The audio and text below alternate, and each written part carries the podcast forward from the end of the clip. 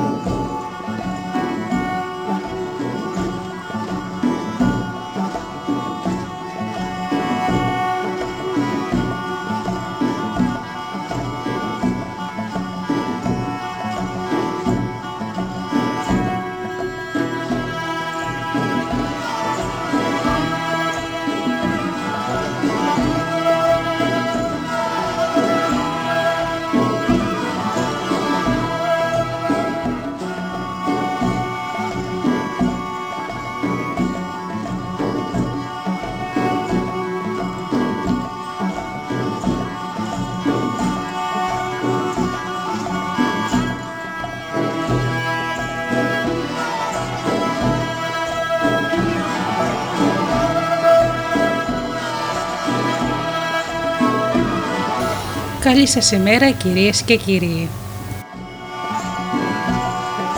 Είναι η εκπομπή «Μύθοι και πολιτισμοί» με τη Γεωργία Αγγελή.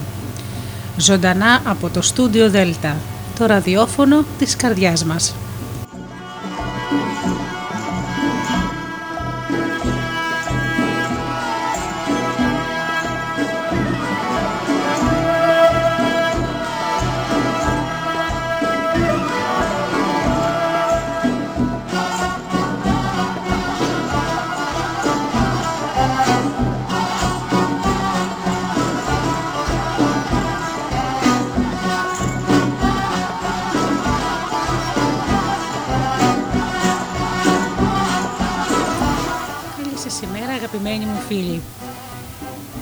Σας καλωσορίζω στο στούντιο Δέλτα και στην εκπομπή Μύθοι και Πολιτισμοί.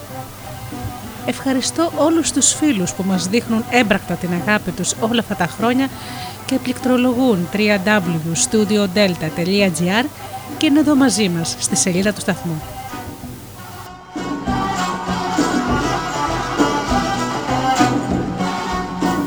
Ευχαριστώ τους ανθρώπους που μας ακούν από τα portals και τις μουσικές σελίδες στις οποίες φιλοξενούμαστε.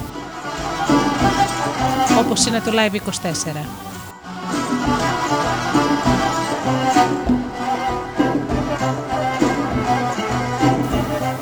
Τους ανθρώπους που μας ακούν από κινητά και tablets.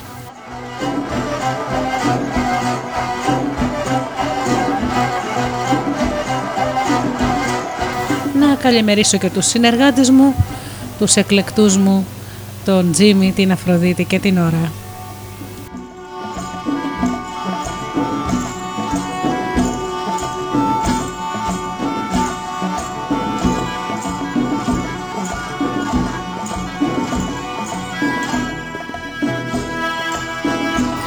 Σήμερα φίλοι μου θα σας πω ιστορίες από τις χίλιες και μια νύχτες.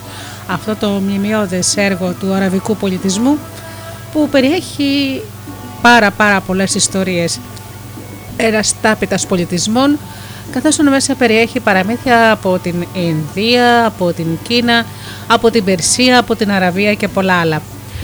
Σήμερα λοιπόν θα ακουστούν μερικά από αυτά. Είναι ατελείωτο όπως καταλαβαίνετε, είναι τεράστιο και βεβαίως θα μας κρατήσουν συντροφιά οι ήρωές τους. Πρώτα όμως θα βάλουμε μουσική και πίσω πάλι εδώ για χίλιες και μία νύχτες.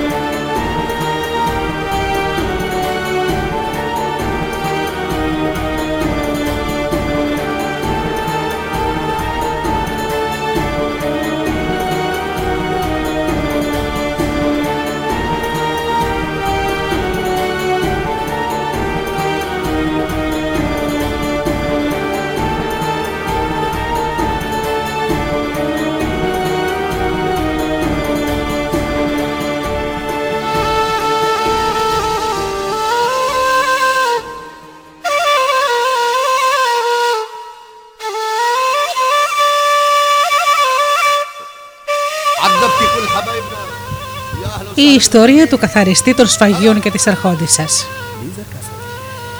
Την εποχή του προσκυνήματος της Μέκας, ενώ οι πιστοί είχαν κάνει κύκλο γύρω από το Πανάγιο σπίτι και ο ιερός τόπος ήταν πλημμυρισμένος από κόσμο, ένας άνθρωπος ξαφνικά σήκωσε το χέρι του, έπεισε το ιερό ταπέτο και φώναξε από τα βάθη της καρδιάς του την ακόλουθη ευχή. «Σε παρακαλώ Θεέ μου, κάνε να μαλώσει πάλι με τον άντρα της και να το μάθω». Μερικοί προσκυνητάδες που στεκόντουσαν κοντά του και τον άκουσαν, τον έπιασαν αμέσως και τον οδήγησαν στον εμμύρη των προσκυνητάδων, αφού πρώτα του άλλαξαν τον αδόξιστο από το ξύλο. Ο εμμύροι είπαν: Ακούσαμε τον άνθρωπο αυτό να λέει αυτά τα λόγια μέσα στον άγιο τόπο. Ο Ομήρης, δίχως άλλο λόγο, πρόσταξε να τον κρεμάσουν, μα εκείνος φώναξε.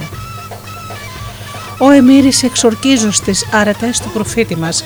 Άκουσε πρώτα την ιστορία μου και ύστερα κάναμε ό,τι θέλεις. Είπε ο Εμμύρης, λέγε γρήγορα, και ο άνθρωπος άρχισε. Μάθε ο Εμμύρη πως εμένα το επάγγελμά μου είναι σκουπιδιάρης και από κάμποσα χρόνια τώρα δεν κάνω άλλη δουλειά παρά να παστρεύω τα σφαγεία στον τόπο μου και να κουβολώ τα αίματα και τις ακαθαρσίες σε ένα μέρος μακρινό έξω από την πόλη. Συνέβη λοιπόν μια μέρα εκεί που πήγαινα με το γαϊδούρο μου φορτωμένο να ειδώ το πλήθος να τρέχει και να φεύγει σαν να το κυνηγούσαν. Ένας μάλιστα από αυτούς που περνούσε από κοντά μου είπε και σε μένα: Έλα, έμπα γρήγορα σε αυτόν τον πλαϊνό δρόμο, μη σε αφήσουν στον τόπο. Και ρώτησα: Μα τι συμβαίνει, απάντησε. Περνά το χαρέμι, η γυναίκα ενός προύχοντα και οι ευνούχοι της διώχνουν τον κόσμο από όπου θα περάσει τους ανθρώπους, χτυπώντας τους δίχως να λογαριάσουν κανέναν.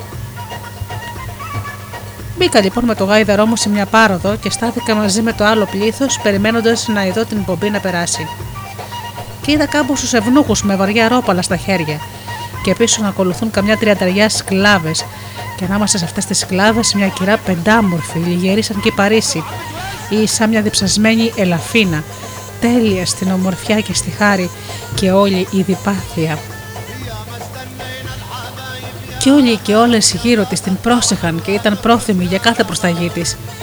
Τώρα, όταν έφτασε μπρος στον πλαϊνό δρόμο που στεκόμουν με τους άλλους, εκείνη γύρισε το κεφάλι της δεξιά και αριστερά και φωνάζοντας έναν ευνούχο, του ψιθύρισε κάτι στο αυτί. Και αμέσως ο σκλάβος ήρθε στο μέρος που στεκόμουν εγώ και με έπιασε, ενώ ένας άλλος ευνούχος έπαιρνε το γάιδαρό μου και έφευγε μαζί του. Και ενώ το πλήθος τραβιόταν πίσω φοβισμένο, ο πρώτος ευνούχο με έδισε με ένα σκηνή και με έσυρε πίσω του σαν κατσίκα. Τα είχα χάσει και δεν ήξερα τι να κάνω από τη σαστιμάδα μου και από το φόβο μου. Και το πλήθος ακολουθούσε από κάποια απόσταση και φώναζε. Αυτό δεν επιτρέπεται από το Θεό. Τι έκανε το στοιχισμένο αυτός άνθρωπος για να τον δένουν έτσι με τα σκηνιά και παρακαλούσαν τους ευνούχους «Μας πλαχνιστείτε τον και αφήστε τον να πάει στο καλό για να σας πλαχνιστεί και εσάς ο Θεός». Εγώ στο αναμεταξύ έλεγα μέσα μου. Δίχως άλλο αυτή η κυρά διέταξε τους ευνούχους της να με πιάσουν γιατί οι βρώμες και οι ακαθερσίες που κουβαλάω θα τις χτύπησαν τη μύτη και την ανακάτεψαν τα σωθικά της. Θα είναι έγκυος ή ανήμπορη, μα δεν υπάρχει άλλος Θεός παρά ο Θεός και αυτός βοηθός μου. Έτσι ακολούθησα να βαδίζω πίσω από την εκπομπή, πίσω από την εκπομπή όπου σταμάτησαν στην εξώπορτα ενός μεγάλου σπιτιού. Και μπαίνοντας ε, μπρος από μένα, με οδήγησαν μέσα σε μια άλλη σάλα. Δεν ξέρω πώς να περιγράψω τη μεγαλοπρέπειά της. Επιπλαρισμένη με τα πιο θαυμάσια έπιπλα που μπορεί να φανταστεί ανθρώπινος νους. Και οι γυναίκες μπήκαν και αυτές όλες στη σάλα, και οι ευνούχοι επίσης, ένοντάς με πίσω τους δεμένο με το σκηνή. Και είπα μέσα μου. Δίχως άλλο έχουν σκοπό να με τυραννίσουν εδώ, ώσπου να πεθάνω. Θεέ μου, εσύ ο βοηθός μου. Ωστόσο, ύστερα από λίγο με οδήγησαν σε ένα θερμό λουτρό που ήταν έξω από τη σάλα. Και εκεί που καθόμουν με θολωμένο νου μπήκαν ξαφνικά τρεις σκλάβες, ωραίες σαν το κρύο το νερό, και κάθισαν γύρω μου και μου είπαν: Γδίσου. Θέλοντας και μη, Έβγαλα τα ρούχα μου και μια από αυτές άρχισε να τρίβει τα μέλη του κορμιού μου, ενώ η άλλη να σαπονίζει και να χτενίζει το κεφάλι μου, και η τρίτη με ένα μπρίκι να μου ρίχνει θερμό νερό. Όταν είδαν πως καθαρίστηκα πια καλά, με άλυψαν με μοίρα και φέρνοντάς μου ρούχα αρχοντικά μου είπαν: Ντίσου. Απάντησα: Μα το Θεό δεν ξέρω πώ θα φορούν αυτά τα ρούχα. Ήρθαν λοιπόν κοντά μου και άρχισαν να με ντύνουν μόνες τους, ξεκαρδισμένες από τα γέλια για την ατζαμοσύνη μου. Αφού με έντυσαν έτσι σαν γαμπρό, έφεραν μπουκαλάκια με ροδόσταμο και με ράντισαν και ύστερα με πήραν σε μια άλλη σάλα. Μα το Θεό, δεν ξέρω πώς να περιγράψω τη λαμπρότητα αυτής της σάλας και τον πλούτο της επίπλωσής της, τις θαυμάσιες γλυφές και ζωγραφιές της. Μπαίνοντας εκείνη τη σάλα, είδα μια κυρά καθισμένη πάνω σε ένα σοφά από ενδικό καλάμι, με πόδια φελτισένια και μπρος της ένα μπουλούκι όμορφες κοπέλες. Μόλις με είδε, σηκώθηκε στα πόδια της και με κάλεσε κοντά της. Πλησίασα και εκείνη παίρνοντά με από το χέρι με κάθεσε πλάι της. Ύστερα διάταξε τις κλάβες της να φέρουν φαΐ και εκείνες έφεραν κάθε λογής φαγητά, τέτοια που ούτε στον ύπνο μου δεν είχα δει ποτέ μου. Και κάθισα και έφυγα. Και όταν οι νταβάντες σηκώθηκαν και νύψαμε τα χέρια μας, η κυρία διέταξε να φέρουν φρούτα που ήρθαν αμέσως και δίχως αναβολή και μου είπε να φάω. Και όταν τελειώσαμε να τρώμε, φόραξε τις κλάβες και τις πρόσταξε να φέρουν το κρασί και ήρθαν τα φλασιά με λογής, λογής κρασιά και αρωματικές ρίζες. Άρχισαν να καίουν τα θεμιατήρια και να γεμίζουν τη σάλα με γλυκιά ευωτιά, ενώ μια κόρη όμορφη σαν το φεγγάρι μας κερνούσε το κρασί με τους γλυκούς ήχους αρμονικών οργάνων. Και ήπια και ήπια και κυρά και ήρθαμε στο κέφι και σε μένα όλα αυτά μου φαινόταν τόσο παράδοξα και απίστευτα ώστε ούτε μια στιγμή δεν αμφέβαλα πως ήταν απάτη του ύπνου.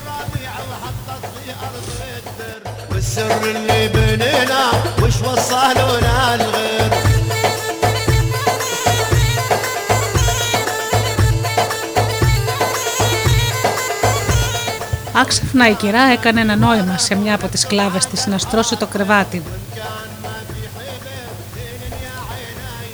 Σηκώθηκε, με πήρε από το χέρι και με οδήγησε εκεί και πλάγιασε και πλάγιασα κι εγώ στο πλευρό της, ως το πρωί και όλη τη νύχτα που την έσφυγα μέσα στην αγκαλιά μου ένιωθα τη γλυκύτατη βοδία του Μόσχου και άλλων μύρων που σκορπούσε το πάγκαλο κορμί της. Και δεν μπορούσα τίποτα άλλο να σκεφτώ παρά πως ήμουν στον παράδεισο ή στις ψεύτικες και φανταστικές χώρες του ονείρου. Τώρα, όταν ξημέρωσε, με ρώτησε που καθόμουν και της είπα στο τάδε μέρος. Ύστερα μου είπε πως ήταν καιρός να φύγω. Με αποχαιρέτησε και βάζοντας το χέρι μου ένα ωραίο μαντιλάκι με κεντήματα χρυσά και ασημένια που είχε μέσα κάτι δεμένο, μου είπε: Να πας στο λουτρό. Χάρηκα μέσα μου πολύ και είπα στον εαυτό μου: Βρε, αν είναι ως πέντε γρόσια, εξασφαλίζω με αυτά τις ημέρες μου το φαΐ.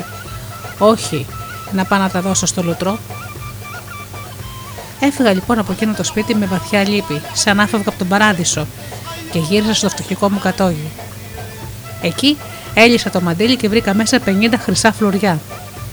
Πέταξα από τη χαρά μου. Τάχωσα στη γη και αφού αγόρισα με δυο γρόσια ψωμί και λιές, κάθισα στην πόρτα και έφαγα με όρεξη αρκετή.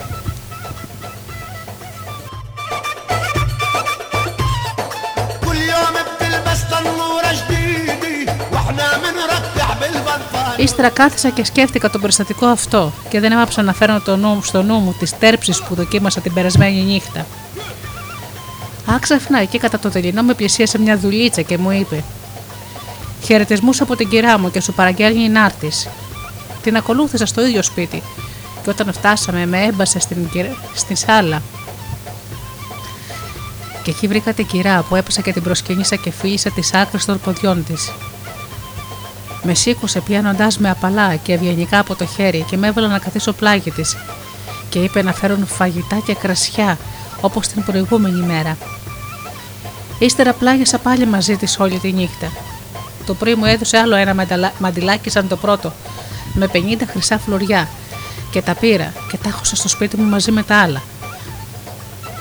Να μην στα πολυλογώ, αυτή η ευχάριστη κατάσταση βάσταξε 8 μέρες στη σειρά Μα την 8η νύχτα εκεί που ήμουν πλαγιασμένος μαζί της, μια σκλάβα μπήκε μέσα βιαστική και ταραγμένη και είπε: Σήκω, σήκω γρήγορα και φύγε από εδώ μέσα, αν θέλεις το καλό σου. Πήγαινε και κρύψου στο μέρος. Σηκώθηκα λοιπόν αμέσως όλος στρομάρ και έτρεχα και κλειδώθηκα μέσα στο μέρος που ήταν επάνω από την εξώπορτα και όπου μόλις μπήκα άκουσα απ' έξω μεγάλο θόρυβο και ποδοβολητό αλόγου. Περίεργο έσκυψα από το παραθυράκι που έβλεπα στον δρόμο από την πρόσωψη του σπιτιού και είδα έναν νέον, ωραίο σαν το φεγγάρι, τη νύχτα που γιομίζει. Να έρχεται από πέρα ανεβασμένος σε άλογο, ενώ πλήθος υπηρέτες και στρατιώτες τον συνόδευαν πεζί. Ξεπέζεψε στην πόρτα και μπαίνοντας στη σάλα βρήκε την κυρά που καθόταν στο σοφά και πλησιάζοντας έσυψε και φίλησε τα πόδια της και ύστερα πήρε τα χέρια της και τα φίλησε με πάθος. Μα εκείνη δεν τον μιλούσε. Ωστόσο εκείνος εξακολουθούσε με υπομονή να ταπεινώνεται μπροστά της και με πολλά γλυκά λόγια να προσπαθεί να τη μαλακώσει, ώσπου τέλος τα έφτιαξαν και εκείνη τη νύχτα πλάγιασαν μαζί. Το πρωί ήρθαν οι στρατιώτες και εκείνος ανέβηκε στα λογό του και έφυγε μαζί τους. Τότε έστειλε και με κάλεσε από το μέρος όπου πέρασα τη νύχτα και μου είπε: Ξέρεις ποιος ήταν αυτός; Της είπα όχι. Είπε: Είναι ο άντρας μου και θα σου πω τι συνέβη μαζί του. Μια μέρα καθόμασταν, αυτός και εγώ στον κήπο, κάτω και κουβεντιάζαμε. Έξαφνα σηκώθηκε από το πλευρό μου και έλειψε αρκετή ώρα, ώσπου βαρέθηκα πια να τον περιμένω.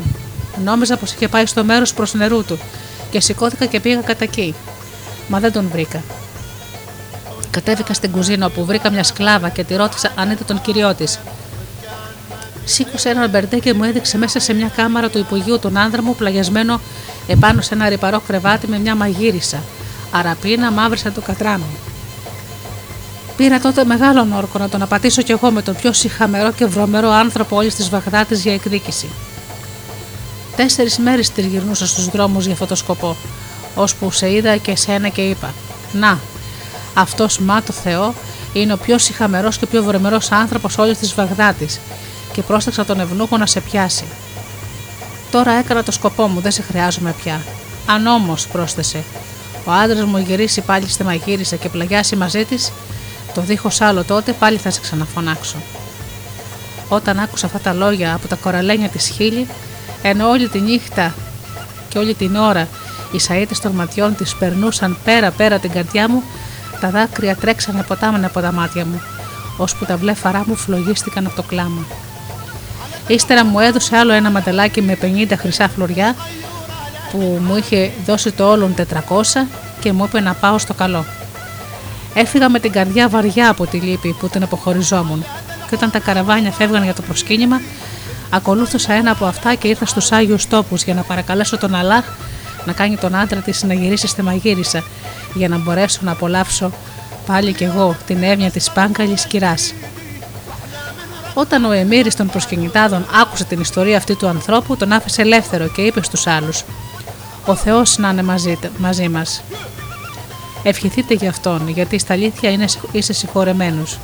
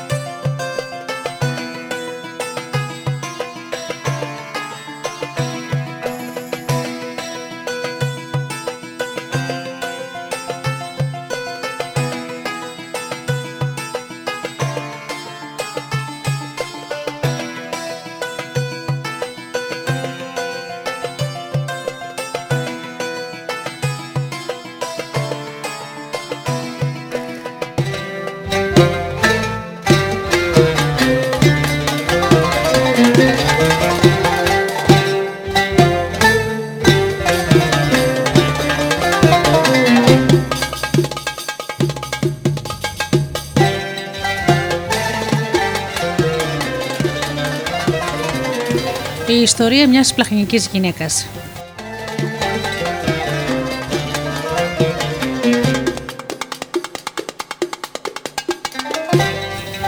Μια φορά κάποιος βασιλιάς έβγαλε προκήρυξη στο λαό του και έλεγε: Αν κανείς από σήμερα δώσει ελεημοσύνη σε κανένα φτωχό, να ξέρει πως θα του κόψω τα χέρια.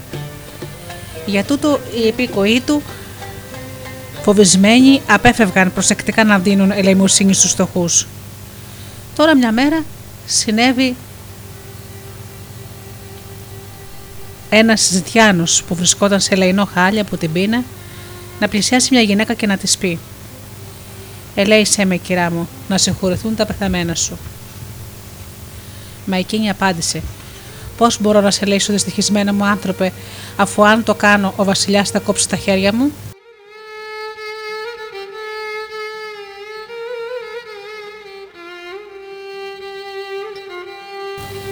Τότε εκείνος της είπε: Σε εξορκίζω στο όνομα του Θεού του Παντοδύναμου.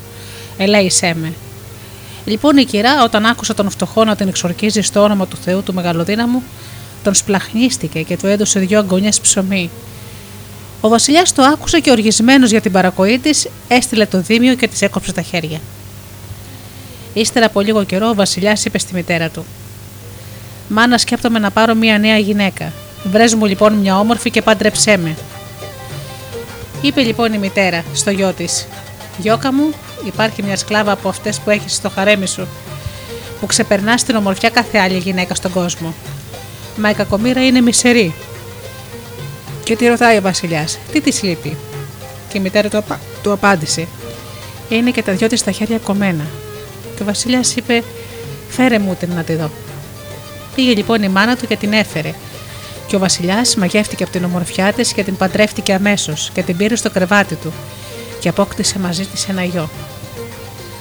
Τώρα η σκλάβα αυτή ήταν η γυναίκα που έδωσε λαιμοσύνη στο φτωχό και που γι' αυτό της έκοψε ο Δήμιο στα χέρια. Και όταν ο Βασιλιάς την παντρεύτηκε, οι άλλες γυναίκες το πήγαν να σκάσουν από τη ζήλια και έγραψαν γράμματα στον άντρα του του Βασιλιά, λέγοντάς του πως αυτή η σκλάβα είναι μια πρόστιχη γυναίκα και πως το παιδί που έκανε ήταν από ένα ερωμένο της. Ο Βασιλιάς το πίστεψε και πρόσταξε τη μάνα του να πάρει τη γυναίκα και το παιδί και να την πάει στην έρημο και να την αφήσει εκεί να τη φάνε τα όρνια. Η γριά η Βασίλισσα υπάκουσε την προσταγή του γιού της και άφησε τη γυναίκα και το παιδί στην έρημο. Εκείνη δυστυχισμένη, βλέποντας βέβαιο το θάνατο μέσα σε εκείνη την άγρια ερημιά, έκλαψε με σπαραγμό και θρήνο για τη μαύρα της τύχη και όλη την ώρα παρακαλούσε το Θεό όχι τόσο για τον εαυτό της όσο για το άμερο παιδί της και εκεί που περιπλανιόταν έτσι άσκοπα στην έρημο, με θολωμένο το νου και με τον τρόμο στην ψυχή, νομίζοντας πως κάθε της βήμα ήταν και το τελευταίο, αντάμωσε ένα ποταμό και γονάτισε ένα πηγή, γιατί ήταν αλήθεια αποσταμένη και πια από την φλογερή δίψη και από την κούραση και τη θλίψη. Μα εκεί που έσκυβε να πιει το παιδί που καθόταν στον ώμο της, έγειρε και έπεσε μέσα στο νερό. Συντριμμένη από τη συμφορά, η δύστιχη μάνα σοριάστηκε πάνω στην όχθη και έκλαιγε παρεγόρετα το παιδί της και εκέτευσε το μαύρο άγγελο να έρθει να την πάρει και αυτή, να γλιτώσει από τους πόνους της ζωής. Και εκεί που έκλαιγε, παρουσιάστηκαν ξαφνικά δύο άνθρωποι και της είπαν: Γιατί κλε, τους απάντησε: Είχα ένας, ένα μωρό ενός έτους και το έβαζα στον ώμο μου και καθότανε, γιατί δεν έχω χέρια. Και εκεί που έσκυβα να πιω λίγο νερό, μου γλίστησε και έπεσε μέσα στο ποτάμι. Και της είπαν: Θέλεις να σου το φέρουμε εμείς το παιδί σου; Απάντησε εκείνη. Ναι, φέρτε μου το, και ας είναι και πεθαμένο. Τουλάχιστον να το θάψω για να μην το φάνε τα ψάρια. Τότε οι δύο άνθρωποι γονάτισαν και προσευχήθηκαν στο Θεό. Παρακάλεσαν τον ύψιστο να δώσει πίσω στη γυναίκα το παιδί της. Και μόνο μιας το παιδί πετάχτηκε επάνω στο νερό, ζωντανό, χαροπό όπως πρώτα. Και ύστερα της είπαν: Θέλεις να σου δώσουμε πίσω τα χέρια σου. Και δίχως να περιμένουν την απάντησή της, γονάτισαν πάλι και προσευχήθηκαν στον κύριο και μόνο μιας η γυναίκα απόκτησε πάλι χέρια όπως ήταν πρώτα και μάλιστα πιο ωραία. Ύστερα δύο άνθρωποι της είπαν: Ξέρεις ποιοι είμαστε εμείς, απάντησε εκείνη. Πού να ξέρω. Και της είπαν: Είμαστε δύο αγωνιές ψωμιού που έδωσες σε ελεημοσύνη στο Ζητιάνο και που ήταν η αφορμή να σου κοπούν τα χέρια. Τώρα να ευχαριστήσεις το Θεό το μεγαλοδύναμο που σου έδωσε πίσω τα χέρια σου και το παιδί σου και ακολούθα μας. Η γυναίκα γονάτισε και ευχαρίστησε από τα βάθη της ψυχής της στο Θεό και ύστερα σηκώθηκε και ακολούθησε τους δυο ανθρώπους. Τους πήγαν σε μια μεγάλη πολιτεία που την είδε ένας πλούσιος έμπορο και άνθρωπος καλός και τίμιος, που μαγεύτηκε από την ομορφιά της και την πήρε η γυναίκα του. Μα τι είναι αυτές οι ιστορίες που σου είπα, τις τελευταίες νύχτες, δαξωσμένα μου βασιλιά, είπε η Σαχραζάτ και, ετοίμασε, και τη συνέχισε. Ετοίμασε αφέντε μου τα αυτιά σου και αφουγκρά σου. Να ακούσεις την επόμενη ιστορία.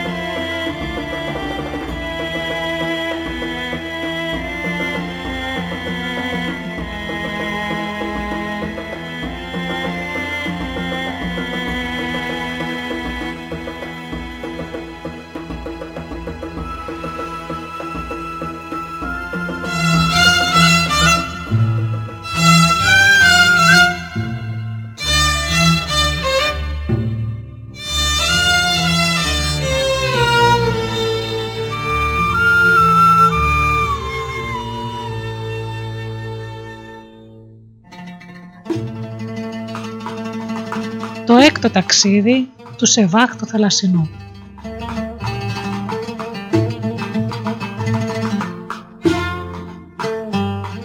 Η συντροφιά ξανασυναντήθηκε την επόμενη μέρα στο σπίτι του πλούσιου Σεβάχ, ο οποίος αφού τους κέρασε όπως είχε κάνει και όλες τις προηγούμενες ημέρες, ζήτησε την προσοχή τους και τους διηγήθηκε το έκτο ταξίδι του.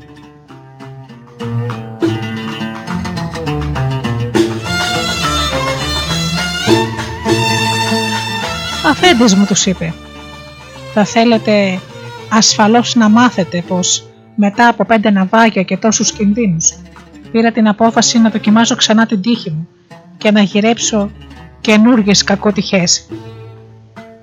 Ξαφνιάζομαι κι εγώ ο ίδιος όταν το σκέφτομαι. Μάλλον θα με έχει παρασύρει το άστο μου.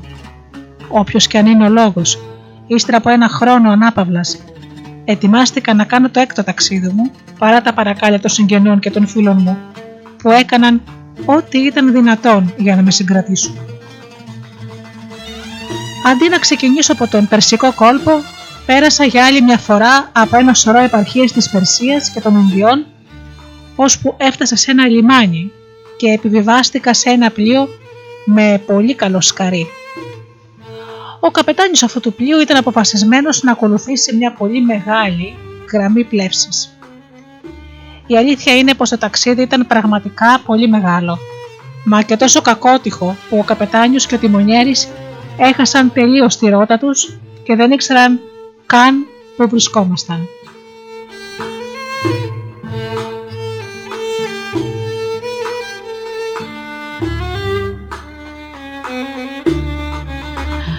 Τελικά κατάλαβαν που ήμασταν. Αυτό όμως δεν ήταν λόγος για να χαρούμε εμείς οι υπόλοιποι, αφού μία μέρα, προς μεγάλη μας έκπληξη, είδαμε τον καπετάνιο να εγκαταλείπει το πόστο του και να βάζει τις φωνές. Πέταξε κάτω το σαρίκι του, άρχισε να τραβάει τη γενιάδα του, λες και ήθελε να την ξεριζώσει και χτυπούσε το κεφάλι του, όπως κάνει κάποιος που του θολώνει το μυαλό η απελπισία. Τον ρωτήσαμε τι τον είχε φέρει σε αυτή την κατάσταση. Μάθετε, μας είπε, ότι βρισκόμαστε στο πιο επικίνδυνο σημείο της θάλασσας. Τα ρεύματα της περιοχής έχουν ήδη αρχίσει να παρασύρουν το πλοίο και μέσα σε ένα τέταρτο της ώρας θα έχουμε χαθεί όλοι. Προσευχηθείτε στον Αλάχ να μας απαλλάξει από αυτό το κίνδυνο. Μόνο αν εκείνος μας εσπλαχνιστεί θα γλιτώσουμε. Με τα λόγια αυτά πρόσταξε να τακτοποιήσουμε τα πανιά, όμως τα σκηνιά έσπασαν και καθώς το πλοίο είχε μείνει ακυβέρνητο, παρασύρθηκε από το ρεύμα που το πέταξε στους πρόποδες ενός δύσβατου βουνού όπου και κομματιάστηκε.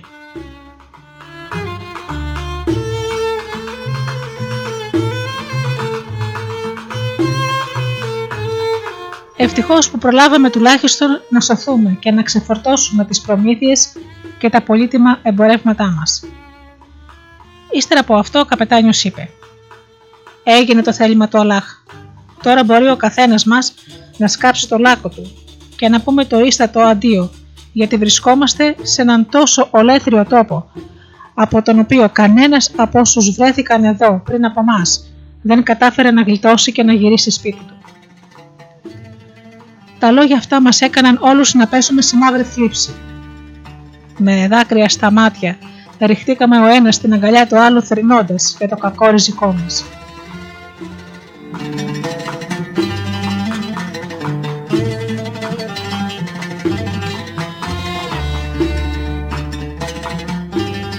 πρόποδος του βουνού στο οποίο βρισκόμασταν ήταν η ακτή ενός νησιού με πολύ μεγάλο μήκος και έκταση αχανή. Δεκάδες πλοία είχαν απαγήσει στην περιοχή αυτή, εδώ και εκεί.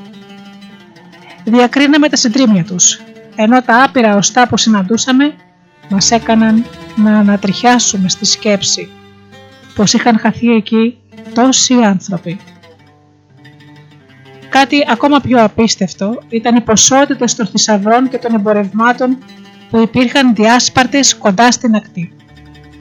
Όλα αυτά τα αντικείμενα το μόνο που κατάφεραν ήταν να μεγαλώσουν ακόμα περισσότερο τη θλίψη μας και την απελπισία.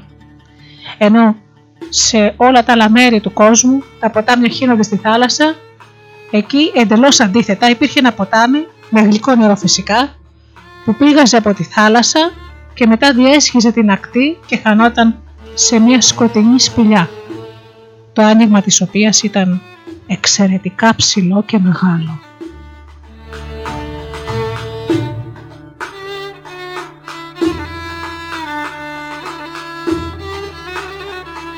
Το πιο αξιοπερίεργο όμως ήταν οι πέτρες του βουνού.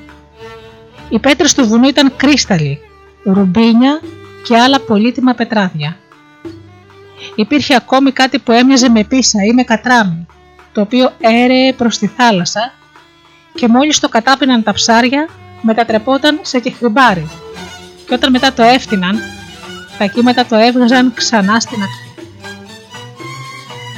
Τα περισσότερα δέντρα τέλος που φύτρωναν εκεί ήταν δέντρα αλόης, εξίσου όμορφα με εκείνα του νησιού Κομαρί.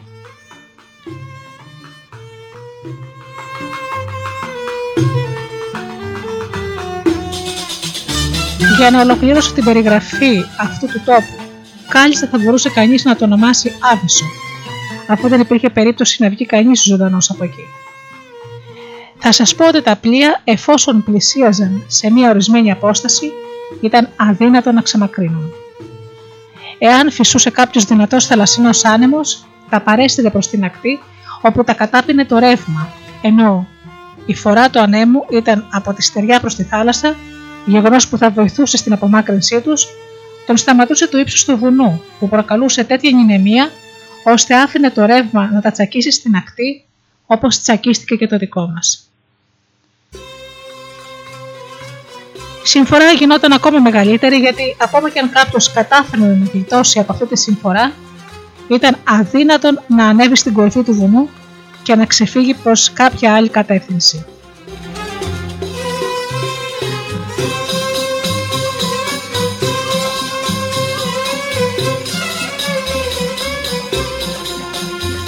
Ανήμποροι λοιπόν και εμείς μείναμε στην ακτή σαν χαμένοι και περιμέναμε το θάνατό μας στην αρχή μοιράσαμε σε ίσα μέρη τις προμήθειές μας.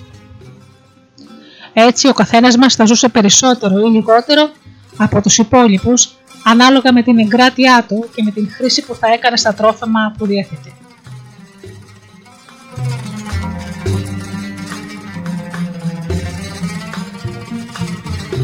Όσους πέθαιναν πρώτοι, συνέχισε ο Σεβάχ, τους έθαβαν οι υπόλοιποι.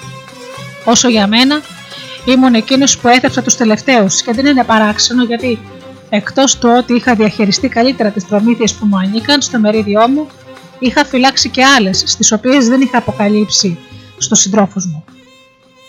Παρ' όλα αυτά, όταν έθεψα και τον τελευταίο από τους συντρόφους μου, μου έμειναν τόσο λίγα τρόφιμα που κατάλαβα πως δεν θα ζούσα για πολύ ακόμη.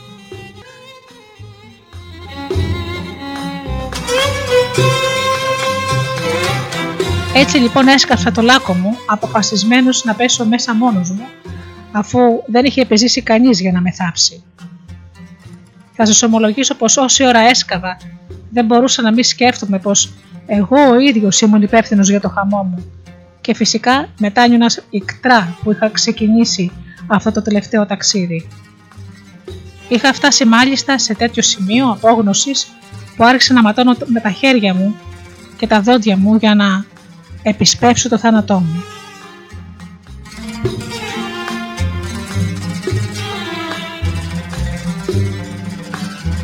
Ο Αλάχ όμως με ευσπλαχνίστηκε για μια φορά ακόμη και με φώτισε να πάω μέχρι το ποτάμι που χανόταν κάτω από το θόλο της σπηλιάς. Εκεί αφού εξέτασα πολύ προσεκτικά τον ποταμό σκέφτηκα πως για να χάνεται αυτό το ποτάμι κάτω από τη γη θα πρέπει να βγαίνει σε κάποιον άλλο τόπο. Αν έφτιαχνα λοιπόν μια σχεδία και άφηνα το ρεύμα του ποταμού να με οδηγήσει, μπορεί και να έφτανα σε κάποια γη κατοικημένη. Μπορεί βέβαια η προσπάθειά μου να ήταν μάταιη και να χανόμουν τελικά.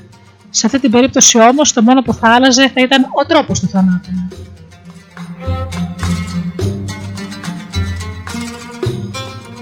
Ωστόσο, εάν κατάφερνα να γλιτώσω από αυτόν τον καταστροφικό τόπο, όχι μόνο θα είχα αποφύγει τη φρικτή μοίρα των συντρόφων μου, αλλά ίσως και να έβρισκα μια καινούργια ευκαιρία να πλουτίσω.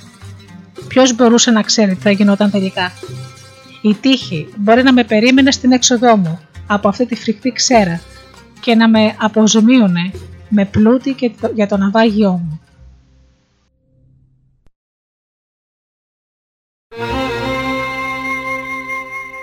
Με αυτή την προοπτική στο μυαλό μου δεν άργησα καθόλου να κατασκευάσω μια σχεδία. Την έφτιαξα από μεγάλα σανίδια και χοντρά σκηνιά που υπήρχαν άφθονα. Έδισα τα ξύλα τόσο γερά μεταξύ τους που κατάφερα να φτιάξω ένα καλοδεμένο σκαρί. Όταν το τελείωσα, το φόρτωσα με μερικούς μπόγους από ρουμπίνια, μαράγρια και χρυμπάρι, κρυσταλλικούς βράχους και πολύτιμα υφάσματα. Αφού ισορρόπησα και έδεσα καλά όλο αυτό το φορτίο, ανέβηκα κι εγώ στη σχεδία, κρατώντας δύο μικρά κουπιά που δεν είχα παραλείψει να φτιάξω και αφέθηκα στο ρεύμα του ποταμού και στη θέληση του Αλάχ.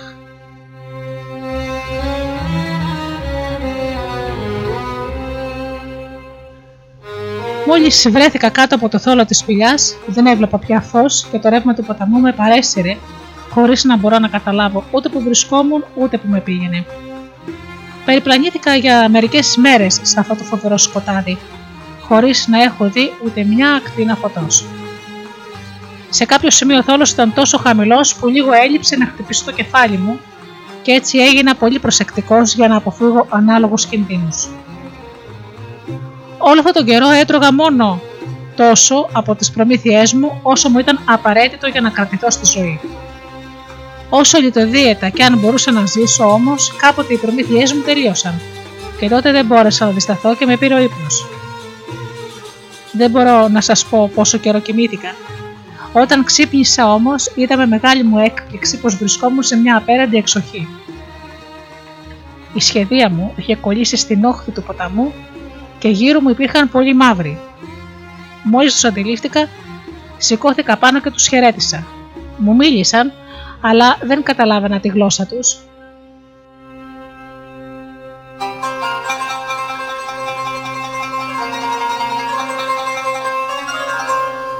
Εκείνη τη στιγμή ένιωθα τόσο χαρούμενος που δεν ήξερα εάν έπρεπε να πιστέψω πως ήμουν ξύπνος. Αφού πίστηκα πως δεν κοιμόμουν, απήγγελα με βρωτερή φωνή τους αραβικούς στίχους. Αν επικαλεστείς τον παντοδύναμο, θα σου παρασταθεί. Δεν χρειάζεται να κάνεις τίποτε άλλο. Κλείσε μόνο τα μάτια σου και όσο θα κοιμάσαι, ο Αλάχ θα μετατρέψει την κακοτυχία σου σε καλοτυχία.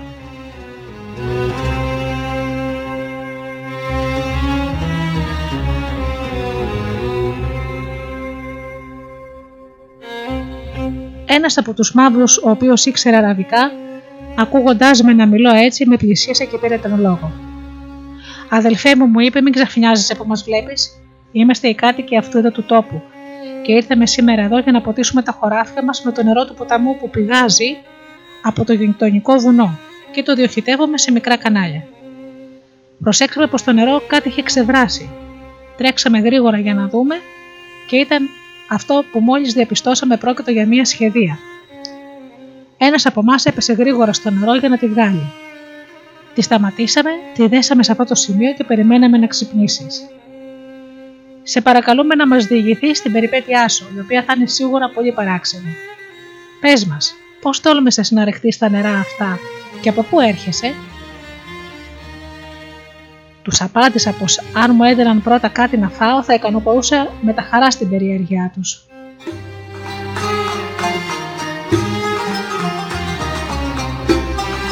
Μου έφεραν λοιπόν κάθε είδους φαγητά και αφού χόρτισα την πείνα μου, τους εξιστόρισα με κάθε λεπτομέρεια όλα όσα μου είχαν συμβεί. Εκείνοι έδειχναν να με ακούν με πολύ μεγάλο θαυμασμό. Μόλις τελείωσα τη διήγησή μου, ο μαύρος που ήξερα αραβικά τους μετέφερε όσα τους είχα διηγηθεί και μετά απευθυνόμενος σε μένα είπε «Ορίστε, αυτή είναι μια από τις πιο εκπληκτικές ιστορίες. Πρέπει να έρθεις να την πεις ο ίδιος τον βασιλιά μας. Το πράγμα είναι πολύ παράξενο για να το μεταφέρει κάποιος άλλος και όχι εκείνος στον οποίο συνέβη.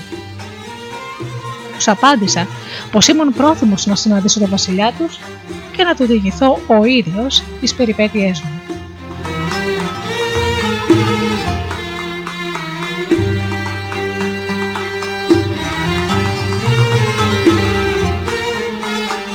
Μαύροι έστειλαν να φέρουν ένα άλογο το οποίο δεν άργησε να φτάσει. Με ανέβασαν απάνω και ενώ μερικοί από αυτούς προχωρούσαν μπροστά για να μου δείχνουν τον δρόμο, οι υπόλοιποι, οι πιο γεροδεμένοι, με ακολουθούσαν κουβαλώντας στου ώμους τους τη σχεδία και τους μπόγους μου.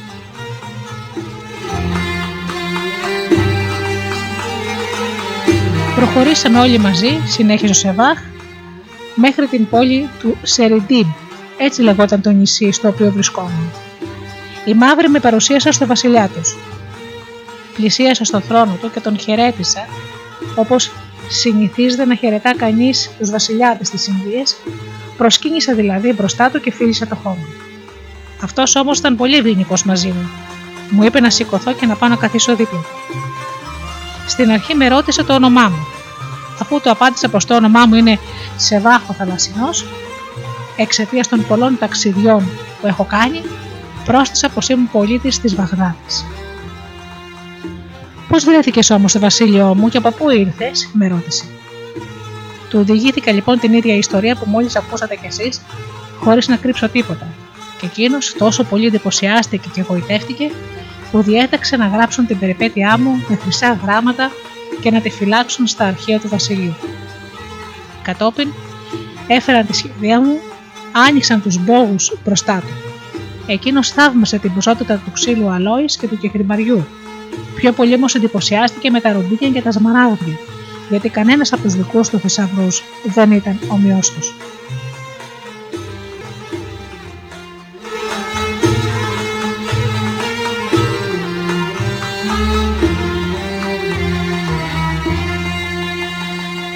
Βλέποντας με πόσο θαυμασμό πλησίασε και κοίταζε τα πολύτιμα πετράδια μου, εξετάζοντάς τα το ένα μετά το άλλο, πήρα το θάρρος να προσκυνήσω και να το πω.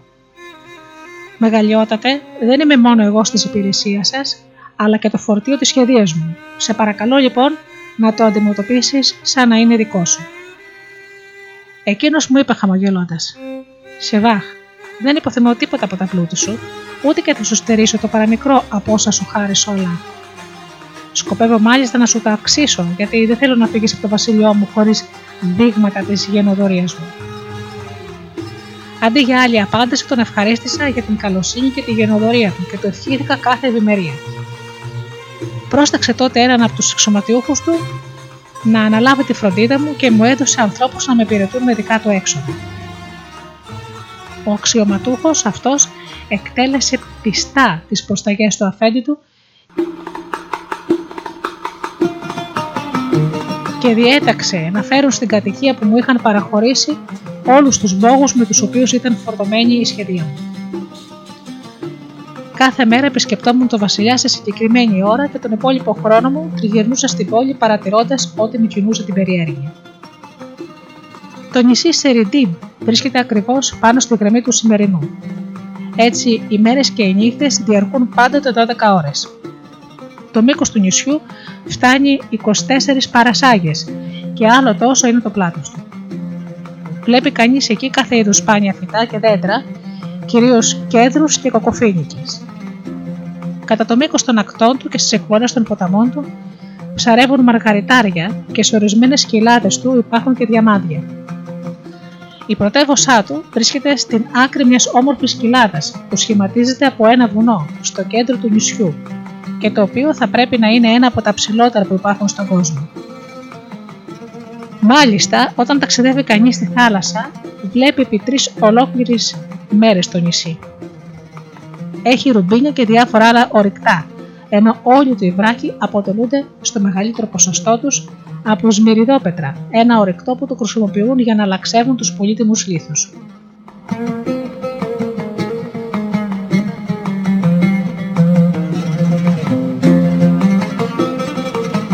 Λέγεται μάλιστα ότι αυτό το βουνό ήταν ο τόπος όπου εξορίστηκε ο Αδάμ όταν εκτοπίστηκε από τον επίγειο παράδεισο. Από περιέργεια λοιπόν, μα και από ευλάβεια, ήθελα να ανέβω μέχρι την κορυφή. Όταν επέστρεψα στην πόλη, παρακάλεσα τον Βασιλιά να μου επιτρέψει να γυρίσω στην πατρίδα μου, πράγμα για το οποίο συμφώνησε δείχνοντάς μου μεγάλο σεβασμό και ευγένεια. Αφού λοιπόν με υποχρέωσε να δεχτώ ένα πανάκριβο δώρο, μου έβγαλε από το θησαυροφυλάκιό του και μου έδωσε και ένα δώρο ακόμη, πολύ πιο αξιόλογο από το προηγούμενο. καθώς και ένα γράμμα για να το μεταφέρω στον αρχηγό των πιστών, τον ανώτατο άρχοντά μας, λέγοντάς μου «Σε παρακαλώ να δώσεις εκ μέρους μου αυτό το δώρο μαζί με το γράμμα στον Χαλίφη Χαρούν Αλ Ρασίν και να τον διαβεβαιώσεις για τη φιλία μου».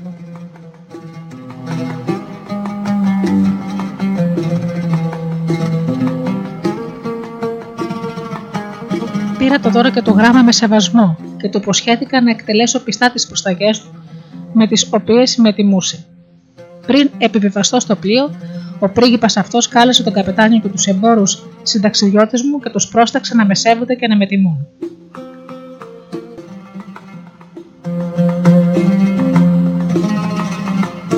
Το γράμμα του βασιλιά του Σερετίμπ ήταν γραμμένο πάνω σε ένα κυτρινοπό δέρμα ζώου, επειδή όμως το ζώο αυτό ήταν σπάνιο, το δέρμα του ήταν εξαιρετικά πολύτιμο. Ο Βασιλιάς είχε γράψει το γράμμα στα ενδικά με χαρακτήρες χρώματος γαλάζου. Το περιεχόμενό τους ήταν περίπου το εξής. Από τον βασιλιά των Ινδιών, ο οποίος έχει χίλιους ελέφαντες που περπατούν μπροστά του και που η στέγη του παλατιού αστράφτει από τη λάμψη 100.000 μουρομπινιών και ο οποίος μεταξύ των άλλων έχει και 20.000 κορώνες στολισμένες με διαμάντια προς τον Χαλίφη Αλ Ρασίδ. Παρότι το δώρο που σου στέλνω είναι ταπεινό, σε παρακαλώ να το δεχτείς σαν αδελφός σε ένδειξη της φιλίας που έχω για σένα στην καρδιά μου και στην οποία θέλω να σου το αποδείξω. Ζητώ την ίδια φίλη εκ μέρους σου, εάν φυσικά με θεωρήσει αξιότης. Σε χαιρετώ με αδελφικούς χαιρετισμούς.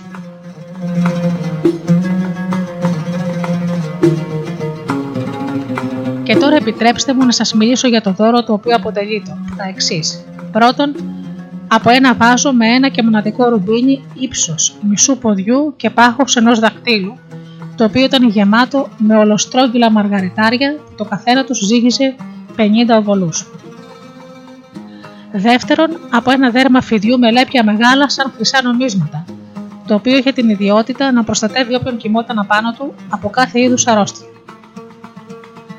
Τρίτον, από 100.000 οβολούς ξύλο αλόης εξαιρετικής ποιότητας, μαζί με 30 κόκκους καμφοράς μεγέθους ενός φυστικιού. Όλα αυτά τέλος συνοδεύονταν από μιας σκλάβα αγενευτικής ομορφιάς τα φορέματα της οποίας ήταν και ντυμένα με πολύτιμους λίθους. Το πλοίο σάλπαρε και μετά από ένα μακρύ και πολύ ευχάριστο ταξίδι φτάσαμε στη Βασόρα, από όπου επέστρεψα στη Βαγδάτη. Το πρώτο πράγμα που έκανα μόλις έφτασα ήταν να εκτελέσω το καθήκον με το οποίο είχα επιφορτιστεί. Πήρα το γράμμα του βασιλιά Σερεντίτ, συνέχισε ο Σεβάχ, και πήγα να παρουσιαστώ στην πύλη του αρχηγού των πιστών, ακολουθούμενος από την όμορφη σκλάβα και από τα πρόσωπα της οικογένειάς μου που μετάφεραν τα δώρα τα οποία είχα αναλάβει να παραδώσω. Εξήγησα τον λόγο για τον οποίο βρισκόμουν εκεί και με οδήγησαν αμέσως μπροστά στο θρόνο του Χαλί. Του έδωσα τον πρέποντα σεβασμό προσκυνώντας τον και ύστερα από ένα πολύ συναπτικό δικό του λόγο, του παρουσίασα το γράμμα και το δώρο. Αφού διάβασε αυτά που του παράγγελε ο βασιλιάς του Σιρετίμπ, με ρώτησε αν αυτός ο πρίγκιπας ήταν τόσο ισχυρός και πλούσιος όσο έδειχνα το γράμμα του. Τον προσκύνησα για δεύτερη φορά και αφού σηκώθηκα του είπα: Αρχηγέ των πιστών, μπορώ να διαβεβαιώσω τη μεγαλειότητά σου ότι δεν υπερβάλλει καθόλου για τα πλούτη και το μεγαλείο του. Τα είδα άλλωστε ο ίδιος με τα μάτια μου. Τίποτα άλλο δεν μπορεί να προκαλέσει περισσότερο θαυμασμό από το μεγαλείο του ανεκτόρου του.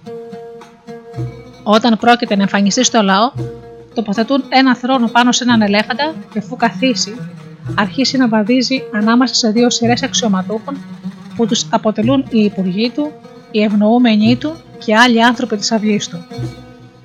Μπροστά του, επάνω στον ίδιο τον ελέφαντα, υπάρχει κάποιος που κρατάει ένα χρυσό δόρυ στο χέρι και πίσω από το θρόνο στέκει όρθιος ένας άλλο αξιωματούχος, κρατώντας στα χέρια του μια στήλια από χρυσό, στην κορφή της οποίας υπάρχει ένα πολύ μεγάλο σμαράγδι ύψος περίπου μισού ποδιού. Την εμπροστοφυλακή του αποτελούν χίλιοι άντρε ντυμένοι με χρυσομέταξες φορεσιές, οι οποίοι βρίσκονται πάνω σε ελέφαντες με πλούσιες σαγιές.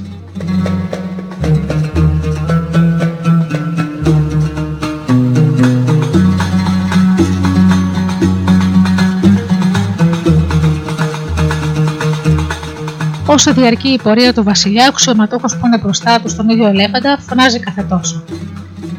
Περνά ο μεγάλος μονάρχης, ο πανίσχυρο Σουλτάνος των Ινδιών, που τον άκτορό του είναι καλυμμένο με 100.000 ρουμπίνια και έχει στην κατοχή του 20.000 κορώνες από διαμάτια. Περνά ο εστεμένος μονάρχης, ο απόγονος του μεγάλου Σολομόντος και του μεγάλου Δαβίδ.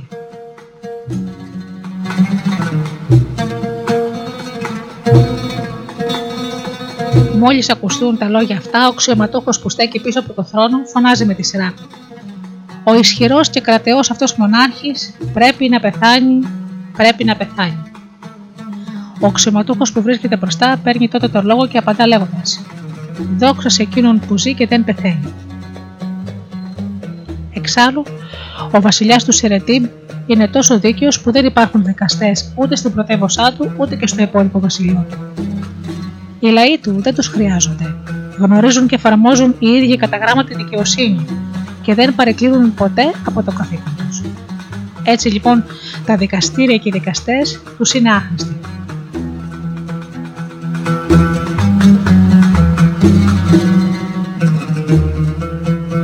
Ο Χαλίφης ικανοποιήθηκε πάρα πολύ από όσα του είπα. Η σοφία του βασιλιά αυτού είπε φαίνεται στο γράμμα του και ύστερα από όσα μου είπες, πρέπει να ομολογήσω πως η σοφία αυτή είναι άξια των λαών του και οι λαοί του είναι με τη σειρά τους άξιοι της σοφίας του.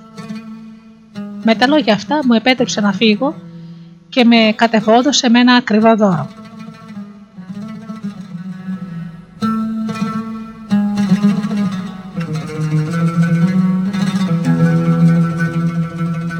Στο σημείο αυτό ο Σεβάχ έπαψε να μιλά και οι ακροατές του αποσύρθηκαν, αφού βέβαια ο Χαμουζά ο Αχθοφόρο εισέπραξε προηγουμένως τα 100 φλουριά που του έδινε κάθε μέρα ο Σεβάχ ο Θαλασσινός.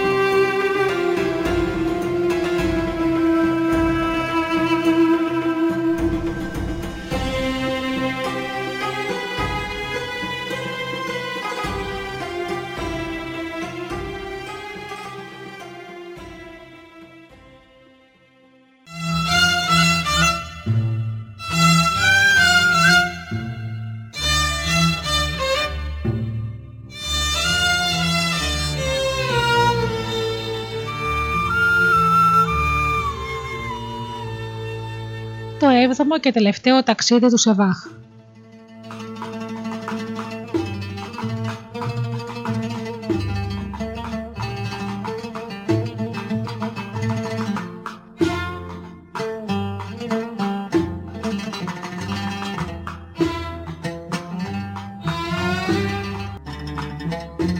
Οι καλεσμένοι του Σεβάχ επέστρεψαν την επόμενη μέρα μαζί με τον Χαμουζά τον Αυτοφόρο για να τους διηγηθεί το έβδομο και τελευταίο του ταξίδι.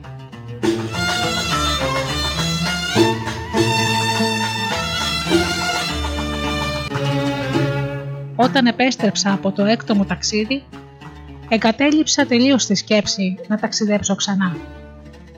Πέρα από το ότι είχα φτάσει πια σε μια ηλικία που αποζητούσα μόνο την ανάπαυση, είχα υποσχεθεί να μην εκταθώ ξανά σε κινδύνους σαν αυτούς που τόσες φορές είχα αντιμετωπίσει. Γι' αυτό το μόνο που ονειρευόμουν ήταν να περάσω ήσυχα την υπόλοιπη ζωή μου.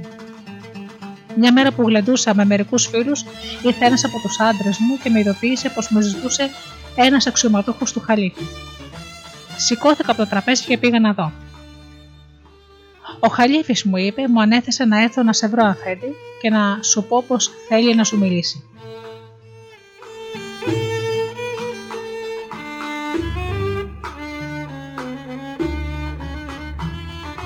Τον ακολούθησα μέχρι το παλάτι και όταν φτάσαμε με παρουσίασε στον πρίγκιπα, τον οποίον χαιρέτησα προσκυνώντας τον. Σεβάχ μου είπε: Σε χρειάζομαι. Πρέπει να μου προσφέρεις τις υπηρεσίες σου και να μεταφέρεις την απάντησή μου μαζί με τα δώρα μου στο βασιλιά του Σερετίν. Το σωστό είναι να του ανταποδώσω την τιμή. Η προσταγή του Χαλίφη με κεραυνοβόλησε. Αρχηγέ των πιστών του είπα: Είμαι έτοιμος να εκτελέσω οποιαδήποτε διαταγή σου. Σε παρακαλώ όμως να συλλογιστείς πως έχω αποθαρρυνθεί από τις απίστευτες ταλαιπωρίες που έχω υποστεί και έχω ορκιστεί να μην απομακρυνθώ πια ποτέ από την Βαγδάτη. Βρήκα τότε την ευκαιρία να του διηγηθώ με λεπτομέρειες όλες τις περιπέτειές μου, τις οποίες είχε την υπομονή να ακούσει μέχρι το τέλος. Όταν έπαψα να μιλώ, μου είπε: Ομολογώ πως όλα αυτά τα γεγονότα είναι πολύ ασυνήθιστα. Δεν θα πρέπει όμως να σταθούν εμπόδιο στο ταξίδι που σου προτείνω να κάνεις. Θα μου δείξεις άλλωστε με αυτόν τον τρόπο τον σεβασμό που τρέφεις προς το πρόσωπό μου. Το μόνο που σου ζητώ είναι να πας στο νησί Σερετίν και να εκπληρώσεις το καθήκον σου που σου αναθέτω αυτή τη στιγμή. Μετά από αυτό θα είσαι ελεύθερος να επιστρέψεις. Πρέπει όμως να πας, γιατί όπως καταλαβαίνεις, δεν μπορώ να νιώθω υποχρεωμένο στο βασιλιά αυτού του νησιού. Είναι ζήτημα τιμής. Όταν κατάλαβα ότι δεν είχα κανένα περιθώριο να αρνηθώ τις προσταγές του Χαλίφη, απάντησα πως ήμουν έτοιμος να τον υπακούσω. Χάρηκε πάρα πολύ και είπε να μου δώσουν χίλια φλουριά για τα έξοδα του ταξιδιού μου.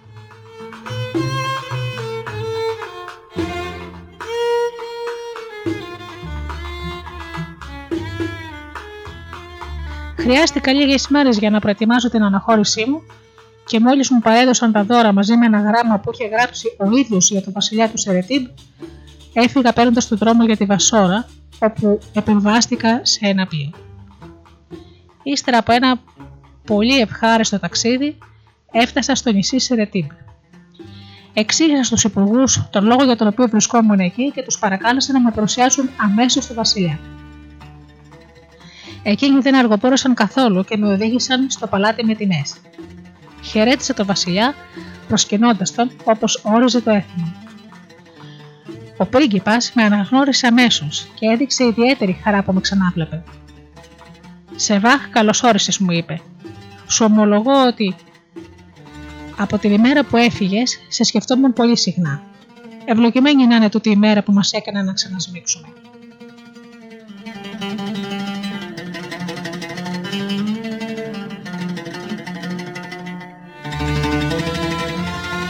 Αφού του ανταπέδωσα τους χαιρετισμούς και τις φιλοφρονήσεις του, τον ευχαρίστησα για την καλοσύνη που μου έδειχνε και του παρουσίασα το γράμμα και τα δώρα του Χαλίφη που τα δέχτηκε με εκδηλώσεις μεγάλης ικανοποίησης. Ο Χαλίφης του έστελνε ένα ολόκληρο κρεβάτι στρωμένο με χρυσά σεντόνια, που η αξία του έφτανε τα χίλια φλουριά. 50 φορεσιές από πανάκριβο ύφασμα, άλλες 100 από εξαιρετικά άστρα λινά του Καΐρου, του Σουέζ, της Κούφας και της Αλεξάνδρειας. ένα κρεβάτι στρωμένο με πορφύρα και ένα ακόμη πολύ ξεχωριστό. Ένα βάζο από αχάτι, περισσότερο πλατή παράβαθη, πάχος ενός δακτύλου και ανοίγματος μισού ποδιού. Ο πυθμένας του, του οποίου είχε την ανάγλυβη παράσταση ενός άντρα πεσμένου στα γόνατα, με τόξο και βέλο στα χέρια του, να σημαδεύει ένα λιοντάρι.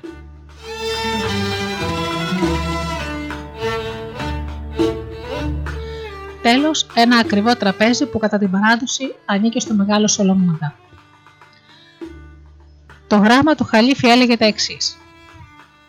Χαίρε στο όνομα του κυρίαρχου οδηγού του ορθού δρόμου. Ισχυρέ και ευτυχισμένοι Σουλτάνε, εκ μέρους του Αμπτουλάχ Χαρού Ελ Ρασίδ, για τον οποίο ο Αλάχ όρισε θέση τιμητική πλάι στην ευγενική μνήμη των προχώρων. Έλαβα το γράμμα σου με χαρά και σου στέλνω αυτό εδώ που προέρχεται από το Συμβούλιο της Πύλης μας, του κήπου των ανωτέρων πνευμάτων. Ελπίζω πως μόλις το διαβάσεις θα καταλάβεις τις καλές μου προθέσεις και θα χαρείς. Αντίο.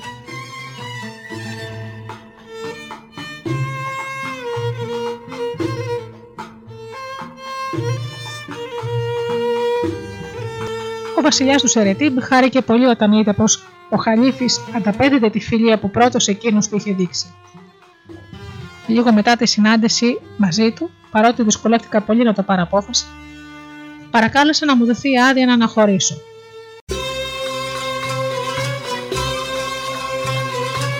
Όταν τελικά ο Βασιλιάς συμφώνησε στο αίτημά μου, με αποχαιρέτησε και μου έκανε ένα πολύ ακριβό δώρο. Επιβάστηκα αμέσως σε ένα πλοίο με σκοπό να επιστρέψω στη Παγδάτη. Δεν είχα όμως την ευτυχία να φτάσω εκεί όπως ήλπιζα, γιατί άλλο ήταν το θέλημα του Αλάχ. Τρεις ή τέσσερις μέρες μετά την αναχώρησή μας, μας επιτέθηκαν κουρσάρι, οι οποίοι δεν δυσκολεύτηκαν καθόλου να καταλάβουν το πλοίο μας, αφού ήμασταν παντελώς αδύναμοι να αμυνθούμε. Ορισμένα άτομα από το πλήρωμα θέλησαν να φέρουν αντίσταση, αυτό όμως τους κόστησε τη ζωή.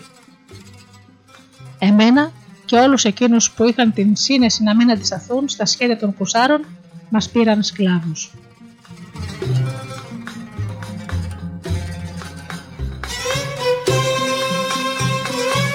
Οι κουρσάροι αφού μας γύμνωσαν και μας έδωσαν να φορέσουμε κάτι φρικτές φορεσιές αντί για τις δικές μας, μας οδήγησαν σε ένα μεγάλο νησί αρκετά μακριά και μας πούλησαν σκλάβους. Εγώ έπεσα στα χέρια ενός πλούσιου εμπόρου, ο οποίος μόλις με αγόρασε, με οδήγησε στην κατοικία του και αφού μου έδωσε να φάω, με έντυσε όπως άρμοζε σε σκλάβο. Λίγες μέρες αργότερα, καθώς δεν είχε μάθει ακόμα ποιος ήμουν, με ρώτησε αν ήξερα κάποιο επάγγελμα. Το απάντησα χωρίς να δώσω περισσότερα στοιχεία για το άτομό μου, πως δεν ήμουν τεχνίτης, αλλά έμπορος, και ότι οι κουρσάροι που με είχαν πωλήσει σε αυτόν μου είχαν αρπάξει ό,τι είχα και δεν είχα. Πες μου όμως, συνέχισε εκείνος, ξέρεις να ρίχνεις βέλη. Του απάντησα πως αυτή ήταν μια από τις ασχολίες της νιώτης μου και ότι δεν την είχα ξεχάσει ποτέ. Τότε λοιπόν μου έδωσε ένα τόξο και βέλη και αφού με ανέβασε πίσω του, πάνω σε έναν ελέφαντα, με οδήγησε σε ένα πολύ μεγάλο δάσος που απήχε μερικές ώρες δρόμο από την πόλη. Προχωρήσαμε αρκετά βαθιά στο εσωτερικό του και μόλις εκείνος έκρινε ότι έπρεπε να σταματήσουμε, μου είπε να κατέβω. Ύστερα, δείχνοντά μου ένα πανύψηλο δέντρο, μου είπε: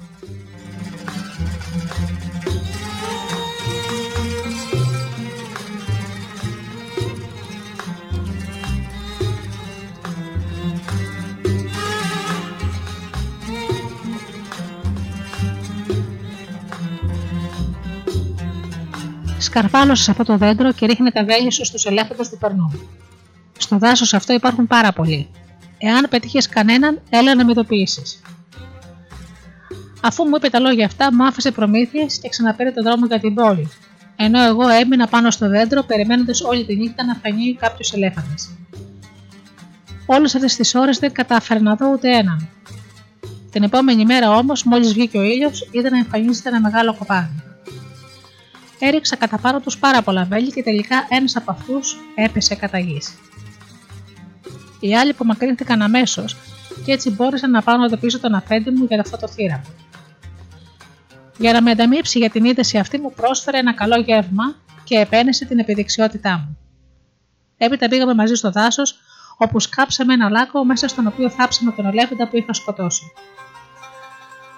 Ο Αφέντης με πρότεινε να ξαναγυρίσουμε όταν το ζώο θα είχε λιώσει για να πάρουμε τους καβλιόδοντέ του και να τους εμπορευτούμε.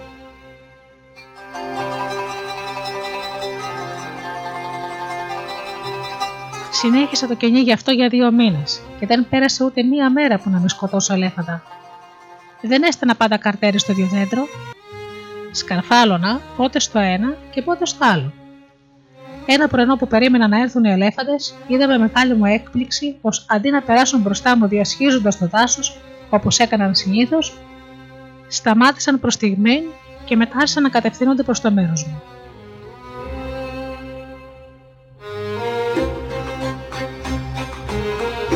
Ήτανε πάρα πολύ και έκαναν τόσο θόρυβο που η γη έτρεμε κάτω από τα πήματά τους. Πλησίασαν το δέντρο στο οποίο ήμουν σκαρφαλωμένο και το περικύκλωσαν. Είχαν όλοι τους την προβοσκήτα τεντωμένη και τα μάτια τους καρφωμένα επάνω μου. Μπροστά σε αυτό το τρομακτικό θέαμα έμενα ακίνητος χωρίς να μπορώ να αντιδράσω. Και για κακή μου τύχη είδα το τόξο και τα βέλη μου να πέφτουν από τα χέρια μου. Τόση ήταν η τρομάρα μου.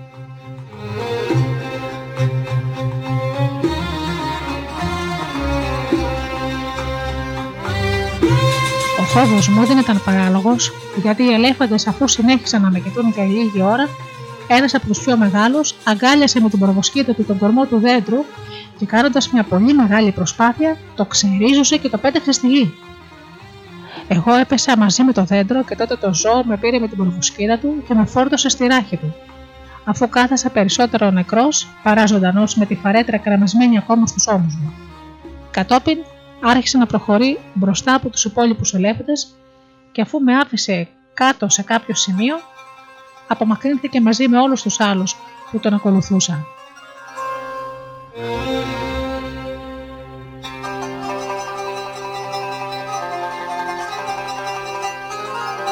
Καταλαβαίνετε σε τι κατάσταση βρισκόμουν. Νόμιζα πως όλα αυτά δεν ήταν παρά ένα άσχημο όνειρο. Τελικά Αφού έμενα για λίγη ώρα ξαπλωμένος εκεί και αφού δεν έβλεπα πια ελέφαντες, σηκώθηκα και πρόσεξα ότι βρισκόμουν σε ένα λόφο αρκετά ψηλό και πλατή, ο οποίος ήταν σκεπασμένος ολόκληρος από κόκαλα και χαβλιότητε ελεφάντων. Σας ομολογώ πως το γεγονός αυτό μου δημιούργησε αμέτρητες σκέψεις. Θαύμασα το ένστικτο αυτό των ζώων. Δεν είχα απολύτως καμιά αμφιβολία πω εκεί ήταν το νεκροταφείο τους και πω σκόπιμα με είχαν μεταφέρει εκεί για να μου δείξουν ώστε να πάψω πια να τους κυνηγώ, αφού ο μόνος λόγος που το έκανα ήταν για να πάρω τους χαβιότοντε τους. Δεν έμενα άλλο στο λόφο. Πήρα τον δρόμο για την πόλη και αφού περπάτησα ένα ολόκληρο 24ωρο, έφτασα στην κατοικία του αφέντη μου.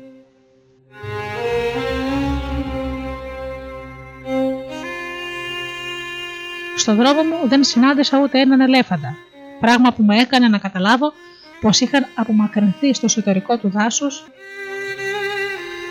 για να επιτρέψουν την πρόσβασή μου στην πόλη. Μόλις με είδε ο αφέντες μου, μου είπε «Φτωχέ μου Σεβάχ, ανησύχησα πάρα πολύ για την τύχη σου. Πήγα στο δάσος για να δω γιατί εξαφανίστηκες και βρήκα ένα ξεροζωμένο δέντρο, ένα τόξο και βέλη. Σε γύριψα παντού και στο τέλος απελπίστηκα και σκέφτηκα πως δεν θα σε ξαναέβλεπα ποτέ. Πες μου, σε παρακαλώ, τι σου συνέβη. Ποια καλή τύχη σου παρουσιάστηκε και είσαι ακόμα ζωντανός. Ικανοποίησα την περιέργειά του και την επόμενη, αφού πήγαμε και οι δυο μας μαζί στο λόφο, διαπίστωσε με μεγάλη χαρά ότι του είχα πει την αλήθεια.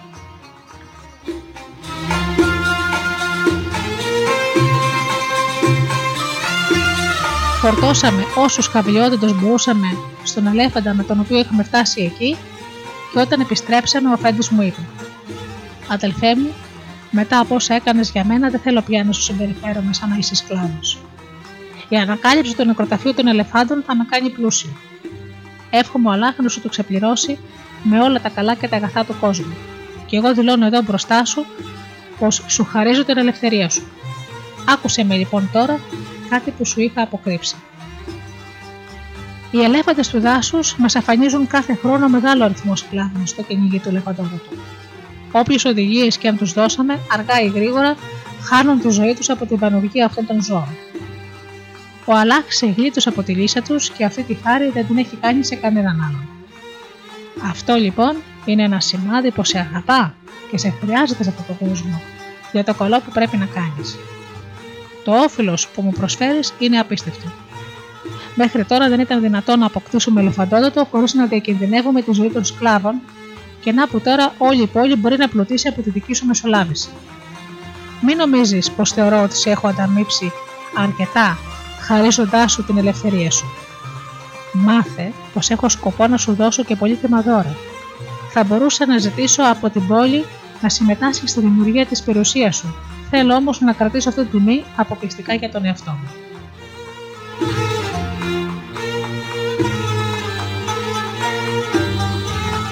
Τα λόγια του με έκαναν να νιώθω πολύ υποχρεωμένος απέναντί του.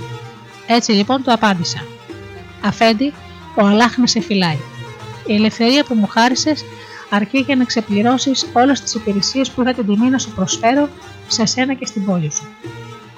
Το μόνο που σου ζητώ είναι να μου δώσεις την άδειά σου να επιστρέψω στην πατρίδα μου.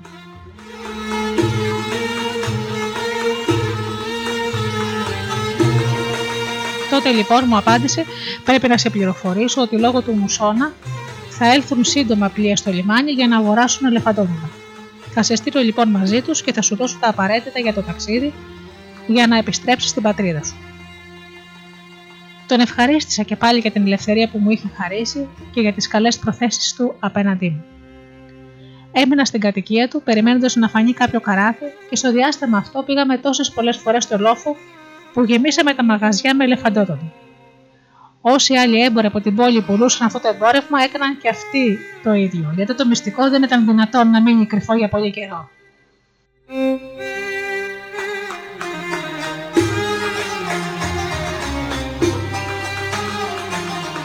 Κάποτε τα πλοία έφτασαν και ο αφέντης μου, αφού διάλεξε ο ίδιος εκείνος το οποίο θα πληβαζόμουν, το φόρτωσε με ελεφαντόδοντα, τα μισά από τα οποία ήταν για λογαριασμό μου.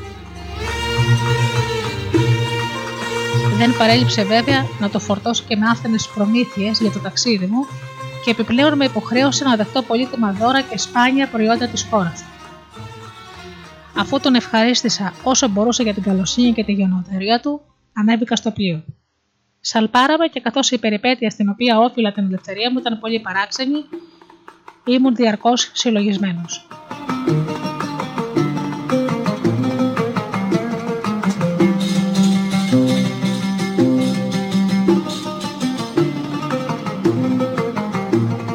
Σταματήσαμε σε αρκετά νησιά για να ανανεώσουμε τις προμηθειές μας.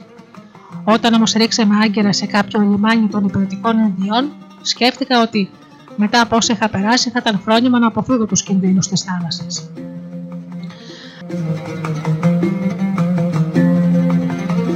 Κατέβασα λοιπόν τα ελεφαντόδοτα που μου ανήκαν αποφασισμένος να συνεχίσω το ταξίδι μου μέχρι τη Βασόρα Διεξηράς. Τα ελεφαντόδοτα μου απέδωσαν ένα πολύ μεγάλο ποσό χρημάτων. Αγόρασα με αυτά πολλά σπάνια πράγματα για να τα δωρήσω και μόλις ολοκλήρωσα τις προετοιμασίες μου, ενώθηκα με ένα μεγάλο καραβάνι εμπόρων. Ήμουν για πολύ καιρό στον δρόμο και υπέφερα πολλά. Τα υπέμενα όμως με τη σκέψη ότι δεν είχα πια να φοβηθώ ούτε καταιγίδες, ούτε κουρσάρο, ούτε φίδια, ούτε και κανέναν άλλον από τους κινδύνους που είχα αντιμετωπίσει έως τώρα. Κάποτε όλες αυτές οι τελεπορίες τελείωσαν και έφτασα επιτέλους στη Βαγδάτη.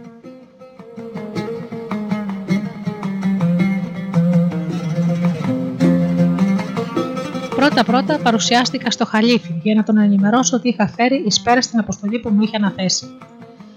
Εκείνος μου είπε πως η διάρκεια του ταξιδιού μου τον είχε κάνει να ανησυχήσει. Είχε όμως πάντοτε την ελπίδα πως ο Αλάχ δεν θα με εγκατέλειπε. Όταν του διηγήθηκα την περιπέτειά μου με τους αλέφαντε, του φάνηκε τόσο παράξενη που είπε πως δεν με πίστευε εάν δεν ήταν τόσο βέβαιος για την ειλικρίνειά μου. Η ιστορία αυτή και οι άλλες που του είπα του φάνηκαν τόσο εντυπωσιακές που ανέθεσε σε έναν από τους γραμματείς του να τις γράψει με χρυσά γράμματα και να τις φυλάξει στο θησαυροφυλάκιό του. Ευχαριστήθηκα πολύ από την τιμή και τα δώρα που μου έκανε. Ύστερα αφοσιώθηκα ολοκληρωτικά στην οικογένειά μου, στους συγγενείς και στους φίλους μου.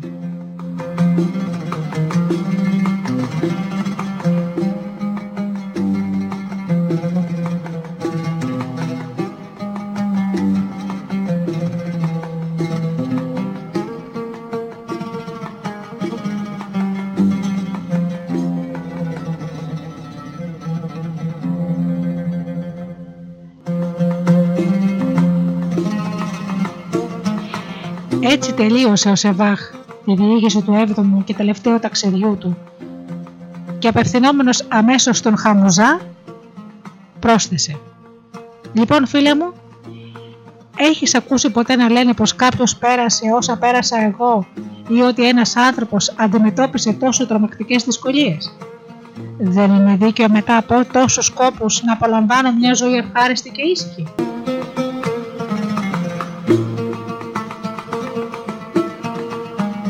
Μόλις τελείωσε τα λόγια του, ο Χαμουζά τον πλησίασε και φελώντας το χέρι του, του είπε «Πρέπει να ομολογήσω αφέντη πως πέρασες τρομερούς κινδύνους. Οι δικοί μου κόποι δεν έχουν σύγκριση με τους δικούς σου. Και αν στενοχωριέμαι όταν τους υπομένω, παρηγοριέμαι από το μικρό κέρδος που μου δίνουν. Σου αξίζει όχι μόνο μια ήσυχη ζωή, αλλά και όλα τα αγαθά που έχεις, αφού τα έχεις διαχειριστεί τόσο καλά και είσαι τόσο γενναιόδωρος.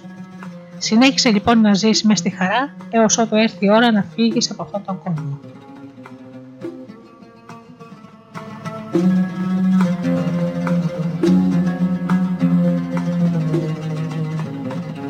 Ο Σεβάχ του έδωσε άλλα εκατοφλουριά, τον συμπεριέλαβε στους φίλους του και του είπε να εγκαταλείψει το επάγγελμα του οχθοφόρου για να συνεχίσει να πηγαίνει να τρώει στο σπίτι του. Στο εξής ο Χαμουζά θα θυμόταν σε όλη του ζωή το Σεβάχ τον θαλασσινό.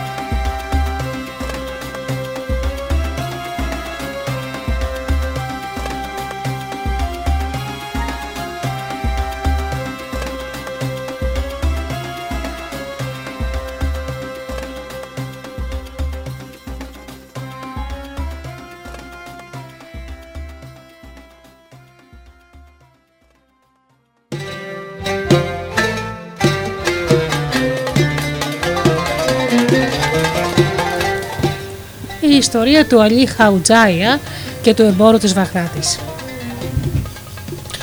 Την εποχή που βασίλευε ο Χαλίφης Χαρούν Ελερασίν, ζούσε στην πόλη της Βαγδάτης ένας έμπορος. Αλή Χαουάτζια με το όνομα, που είχε ένα μικρό μαγαζί και ταραβεριζόταν και έβγαζε το καθημερινό του μένοντας μονάχος και δίχως οικογένεια στο σπίτι των πατεράδων του. Λοιπόν, μια χρονιά συνέβη να δει τρεις νύχτες κατά σειρά στον όνειρό του ένα σεβάσμιο γέρο που του μουρμούριζε αυτά τα λόγια. Είναι τόσα χρόνια που έταξες να κάνεις προσκύνημα στη Μέκα και ακόμα να το κάνεις.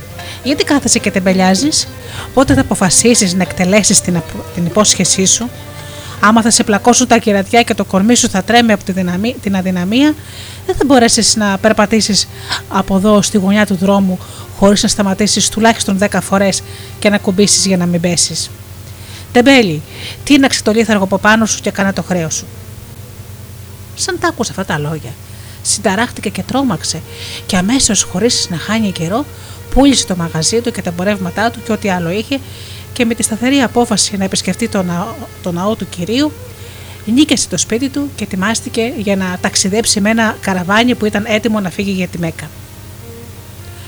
Μα πριν φύγει από την πόλη όπου γεννήθηκε, έβαλε ένα ποσό από χίλια χρυσά φρουριά που ήταν περισσότερα από όσα του χρειαζόντουσαν για το ταξίδι, σε ένα πύλινο πιθάρι που το γέμισε ελιές και αφού το έκλεισε και το σφράγισε καλά, το πήγε σε ένα φίλο του έμπορο από τους παλιούς της αγοράς και ευκατάστατο και του είπε: Πιστεύω πως άκουσες, ο αδελφέ μου, που σκέφτομαι να φύγω με ένα καραβάνι για το προσκύνημα της Μέκας.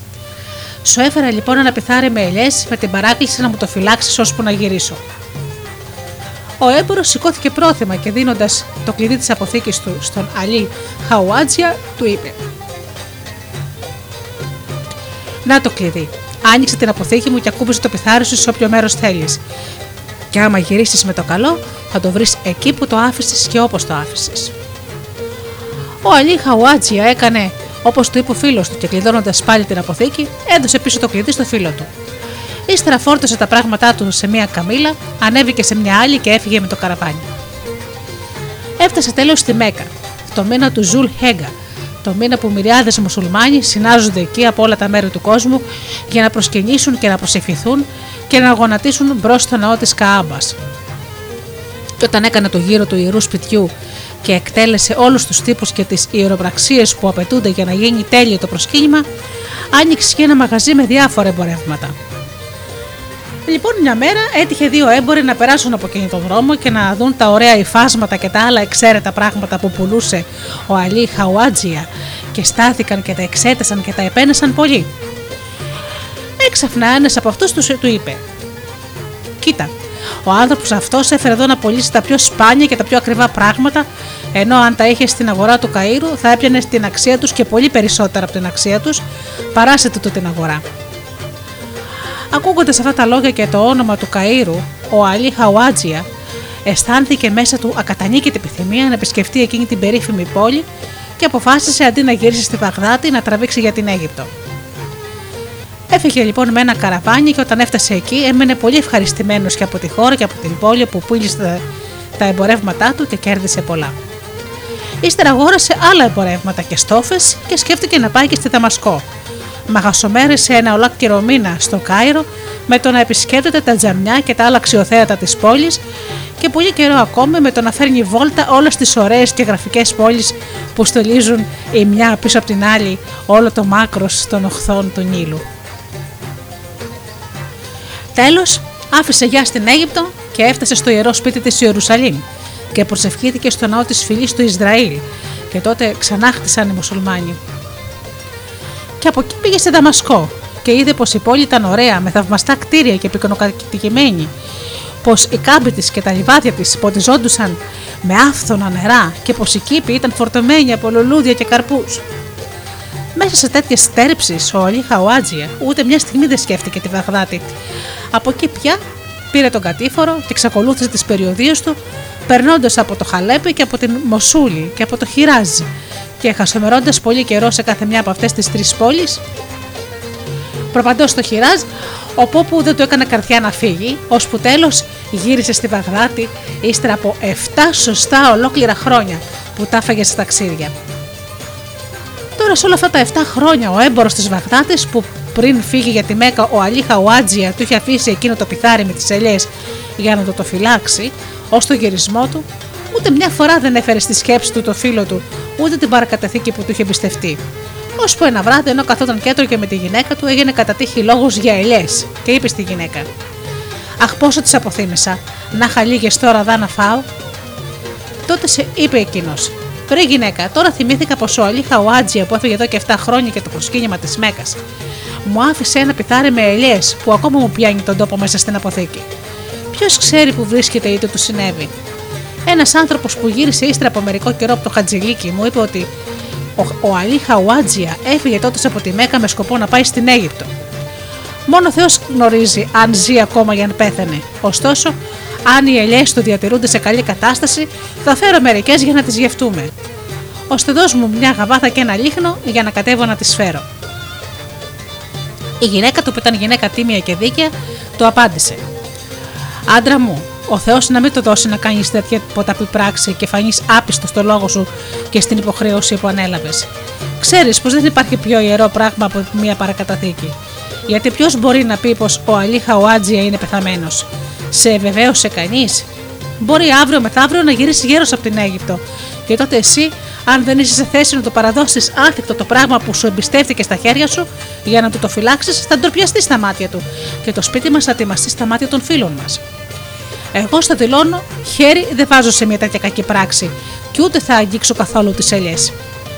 Έπειτα λογικά να σκεφτεί κανείς, είναι δυνατόν ύστερα από 7 χρόνια να βαστούν ακόμα οι ελιές και να είναι καλές για φάγωμα; Σε εξορκίζω, άντρα μου, φυλάξω από ένα τέτοιο κακό σκοπό. Με τέτοια λόγια η γυναίκα του εμπόρου εναντιονόταν και παρακαλούσε να μην πειράξει τις ελιές του Αλή Χαουάτζια και τον εμάλωνε που έβαλε στο νου του μια τέτοια καλή, με τέτοια ιδέα, τόσο που τον κατάφερε να διώξει προσωρινά αυτό το πράγμα από τη σκέψη του. Ωστόσο, αν και απόφαγε να πάει να ανοίξει το πιθάρι του Αλή Χαουάτζια εκείνο το βράδυ, αυτός κρατούσε το σχέδιο στο μυαλό του, ώσπου μια μέρα, υποχωρώντας στο πείσμα του και στον πειρασμό που τον έσπρωχνε στην άνομη πράξη αυτή, αποφάσισε να το εκτελέσει και παίρνοντας μια γαβάθα και ένα λίχνο στα χέρια του, προχώρησε για την αποθήκη. Κατά τύχη, εκεί που πήγαινε, αντάμωσε τη γυναίκα και του είπε: Εγώ δεν ανακατεύομαι σε αυτή τη δουλειά. Κάνε καλά, γιατί αλήθεια ο διάολο σε βάζει να το κάνεις και να πάθεις καμία συμφορά. Εκείνος την άκουσε, μα δεν έδωσε καμιά προσοχή στα λόγια της.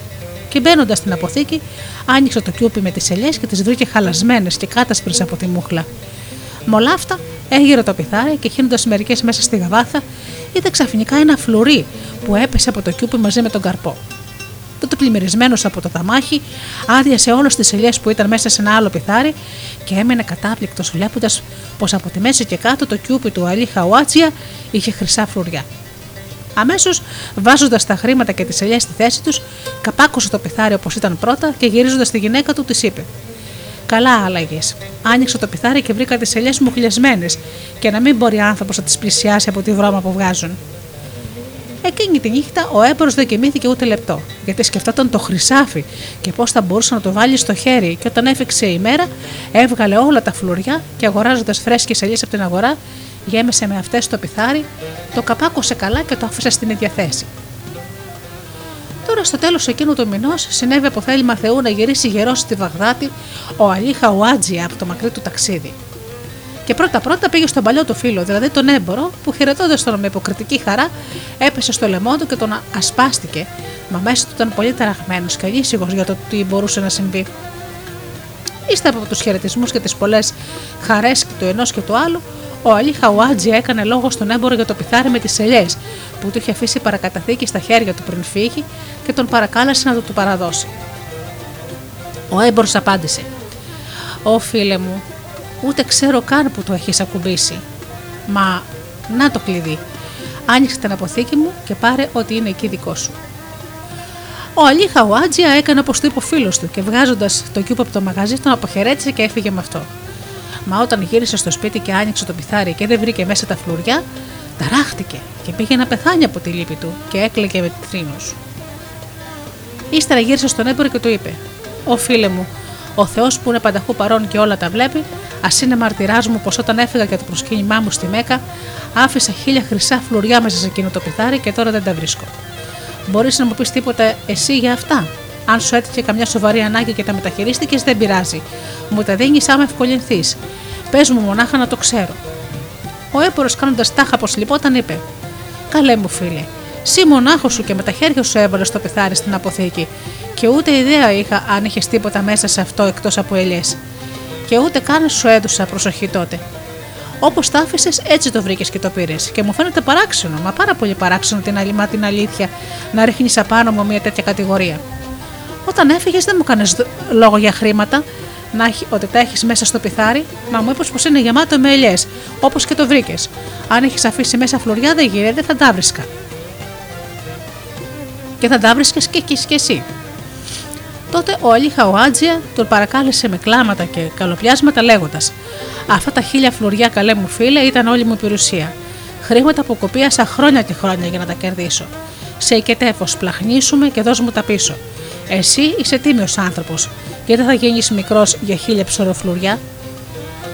Ο έπορος έκανε πω πειράχτηκε από αυτά τα λόγια και απάντησε με ύφος θυμωμένο. Ωραίο και αυτό αλήθεια. Να μιλάς για τιμιότητα και σύγκαιρα να ξερνάς τέτοιες ψευτιές και τέτοιες κατηγόριε επάνω μου. Φύγε από εδώ. Έλα, άδειαζε μου τη γωνιά και μην ξαναπατήσεις στο σπίτι μου. Γιατί τώρα σε κατάλαβα τι είσαι. Είσαι ένας απαταιώνας και ένας συκοφάντης. Ακούγοντας τη φλογική αυτή ανάμεσά του, ο Αλή Χαουάτζε και το εμπόρο, όλοι οι άνθρωποι της συνοικίας συντάχτηκαν έξω από το σπίτι και ρωτούσαν με περιέργεια να μάθουν τι συνέβαινε. Και έτσι έγινε σε όλους γνωστό μέσα στην πόλη της Βαγδάτης, πλούσιου και φτωχού, πως ένας κάποιος Αλή Χαουάτζια είχε κρύψει χίλια φλουριά μέσα σε ένα κήπο με ελιές που τα άφησε παρακαταθήκη σε ένα φίλο του έμπορο πριν φύγει για το προσκύνημα της Μέκας. Και πως όταν, όταν ο δυστυχισμένο άνθρωπος γύρισε ύστερα από 7 χρόνια και ζήτησε το πράγμα του, ο έμπορος είχε βάλει στο χέρι τα χρήματά του και τον έβγαζε και ψεύτη και ήταν έτοιμος να πάρει όρκο πως δεν είχε καμιά τέτοιου είδους παρακαταθήκη. Τέλος, όταν είδε και απόειδε πως τίποτα δεν ωφελούσαν οι κλάψες και τα παρακάλια, ο φτωχός Αλή Χαουάτζια αναγκάστηκε να φέρει την υπόθεση μπρος στον Καδί και να απαιτήσει μέσω της εξουσίας τα χίλια φλουριά του από τον άπιστο φίλο του. Ο κριτή τον ερώτησε: Έχεις κανένα μάρτυρα που να μπορεί να βεβαιώσει αυτό που λες; Απάντησε ο μηνυτής: Καδί μου, φοβήθηκα να το πω σε κανέναν, μη μάθουν όλοι το μυστικό μου. Μόνο τον Πανάγαθο Θεό του Παντογνώστη έχω μάρτυρά μου. Ο έμπορος αυτός ήταν φίλος μου και δεν πίστευα ποτέ να φανεί τόσο κακόπιστος και τόσο άτιμος. Είπε ο δικαστής: Τότε πρέπει να φωνάξω εδώ τον έμπορο και να του πάρω όρκο. Και όταν ο, κατα... ο κατηγορούμενος ήρθε, ο καθής τον επρόσταξε να ορκιστεί σε ό,τι είχε ιερό, πως δεν ήξερε τίποτα για τα φλουριά που του έλεγε ο μηνυτής του. Αυτός με ανήκουστια συνειδησία γύρισε το πρόσωπο από την άλλη μεριά όπου πέφτει η Μέκα και σήκωσε τα χέρια ψηλά και είπε με δυνατή φωνή: Ορκίζομαι. Σε ό,τι έχω ιερό, πως δεν ξέρω τίποτα για τα φλουριά που λέει ο Αλή Χαουάτζουια. Τότε ο Καδί τον έβγαλε εδώ και τον άφησε ελεύθερο να γυρίσει στη δουλειά του. Ενώ ο Αλή Χαουάτζια πήγε στο σπίτι του με την καρδιά θλιμμένη, λέγοντας μέσα του: Αλίμονο, τι δικαιοσύνη είναι αυτή να χάσω τα χρήματά μου και να βγει αθώος εκείνος που μου τα κλέψε. Μα την άλλη μέρα κάθισε και σύνταξε μια αναφορά που εξιστόρισε όλη την υπόθεσή του στον Χαλίφη Χαρούν Ελ Ρασίντ. Βγήκε την Παρασκευή, την Παρασκευή για να πάει να προσκυνήσει στο μεγάλο τζαμί, πήγε και έψε μπρούμετα μπροστά του και του παρουσίασε το χαρτί. Ο Εμμύρη των πιστών διάβασε την αναφορά και ενόησε την υπόθεση και καταδέχτηκε να δώσει διαταγή, λέγοντας: Αύριο δίχως άλλο να φέρετε το μηνυτή και τον κατηγορούμενο στη σάλα των ακροάσεων και να βάλετε μπρος μου τούτη την αίτηση, γιατί θέλω να την εξετάσω εγώ ο ίδιος αυτή την υπόθεση. Εκείνη τη νύχτα, ο πρίγκιπας των αληθινών πιστών ντύθηκε με άλλα ρούχα και βγήκε αγνώριστος να περπατήσει στις πλατείες και στους δρόμους και στα δρομάκια της Βαγδάτης, μαζί με το βεσίρι του Γκαφάρ, τον Βαρμακίδη και τον αρχιευνούχο του τον Μαρσούρ, για να δει τι συνέβαινε στην πόλη, όπως συνήθιζε πάντα. Περνώντας λοιπόν μέσα από ένα ανοιχτό μέρος της αγοράς, άκουσε κάποια οχλαγωγία και μέσω είδε λίγο πιο πέρα καμιά δωδεκαριά παιδιά που παίζανε στο φως του φεγγαριού. Στάθηκε λιγάκι για να κοιτάξει το παιχνίδι τους. Άξεφνα, ένα από αυτά τα παιδιά, ένα αγοράκι χαριτωμένο και με έξυπνη φυσιογνωμία, είπε στα άλλα: Ελάτε, τώρα να παίξουμε το παιχνίδι του καδί. Εγώ θα είμαι ο καδί. Ένας από εσάς θα γίνει ο Αλή Χαουάτζια και ένας άλλος ο έμπορο που το άφησε τα χίλια φλωριά για να το τα φυλάει πριν φύγει για το προσκύνημά του. Ελάτε λοιπόν μπρος μου ο καθένας και σπίτι τις δικαιολογίες του. Άμα ο Χαλίφη Χαρούν Ελ Ρασίδ άκουσε το όνομα του Αλή Χαουάτζια, θυμήθηκε τον άνθρωπο που του παρουσίασε εκείνη την αναφορά που και του ζητούσε δικαιοσύνη εναντίον του εμπόρου και σκέφτηκε να μείνει για να δει πώς το παιδί θα εκτελούσε το μέρος του καδί στο παιχνίδι τους και τι κρίση θα έβγαζε. Για τούτο παρακολούθησε με ζωηρό ενδιαφέρον την ψεύτικη δίκη, λέγοντας μέσα του: Αυτή η υπόθεση πρέπει να έκανε μεγάλο κρότος στην πόλη, αφού και τα παιδιά ακόμη την ξέρουν και την αναπαραστούν στα παιχνίδια τους. Σε λίγο εκείνο από τα παιδιά έκανε, που έκανε το μέρος του Αλή Χαουάτζια του Μινίτη και εκείνο που παρίστηνε τον έμπορο της Βαγδάτης κατηγορούμενο για κλοπή, προχώρησαν και στάθηκαν μπρος στο παιδί ως καδί που καθόταν με μεγαλείο και αξιοπρέπεια. Είπε λοιπόν ο δικαστής: Ο Αλή Χαουάτζια, τι απαιτείς από αυτόν τον έμπορο; Και ο μηνυτή πρόφερε την κατηγορία με έναν εύβολο λόγο γεμάτο λεπτομέρειες. Ύστερα ο καδί, ε, το παιδί που έκανε τον καδί, είπε: Συ τι απαντάς σε αυτή την κατηγορία, γυρίζει και λέει του εμπόρου, και γιατί δεν δίνεις πίσω του ανθρώπου τα χρήματά του; Ο κατηγορούμενο έδωσε απάντησε ακριβώς την ίδια που είχε δώσει και ο αληθινός κατηγορούμενος και αρνήθηκε προς τον κριτή πως είχε αναλάβει ποτέ να φυλάξει μια τέτοια χρηματική παρακαταθήκη, λέγοντας πως ήταν έτοιμος να πάρει όρκο γι' αυτό. Και τέλος είπε ο Καδί: Πριν πάρεις όρκο πως δεν ξέρεις τίποτα για αυτά τα χρήματα, θα ήθελα να δω με τα μάτια μου το κιούπι με τις ελιές που ο μηνυτής άφησε κοντά σου παρακαταθήκη. Και γυρίζοντας στο παιδί που παρίστηλε τον Αλή Χαουάτζια, φώναξε: Πήγαινε να μου φέρεις αμέσως εδώ το κιούπι με τις ελιές να το εξετάσω. Και όταν το πιθάρι ήρθε, ο Καδί είπε στους άλλους δύο: Κοιτάξτε τώρα και πέστε μου, αυτό είναι το κιούπι που σήμαινε τι άφησε στον κατηγορούμενο.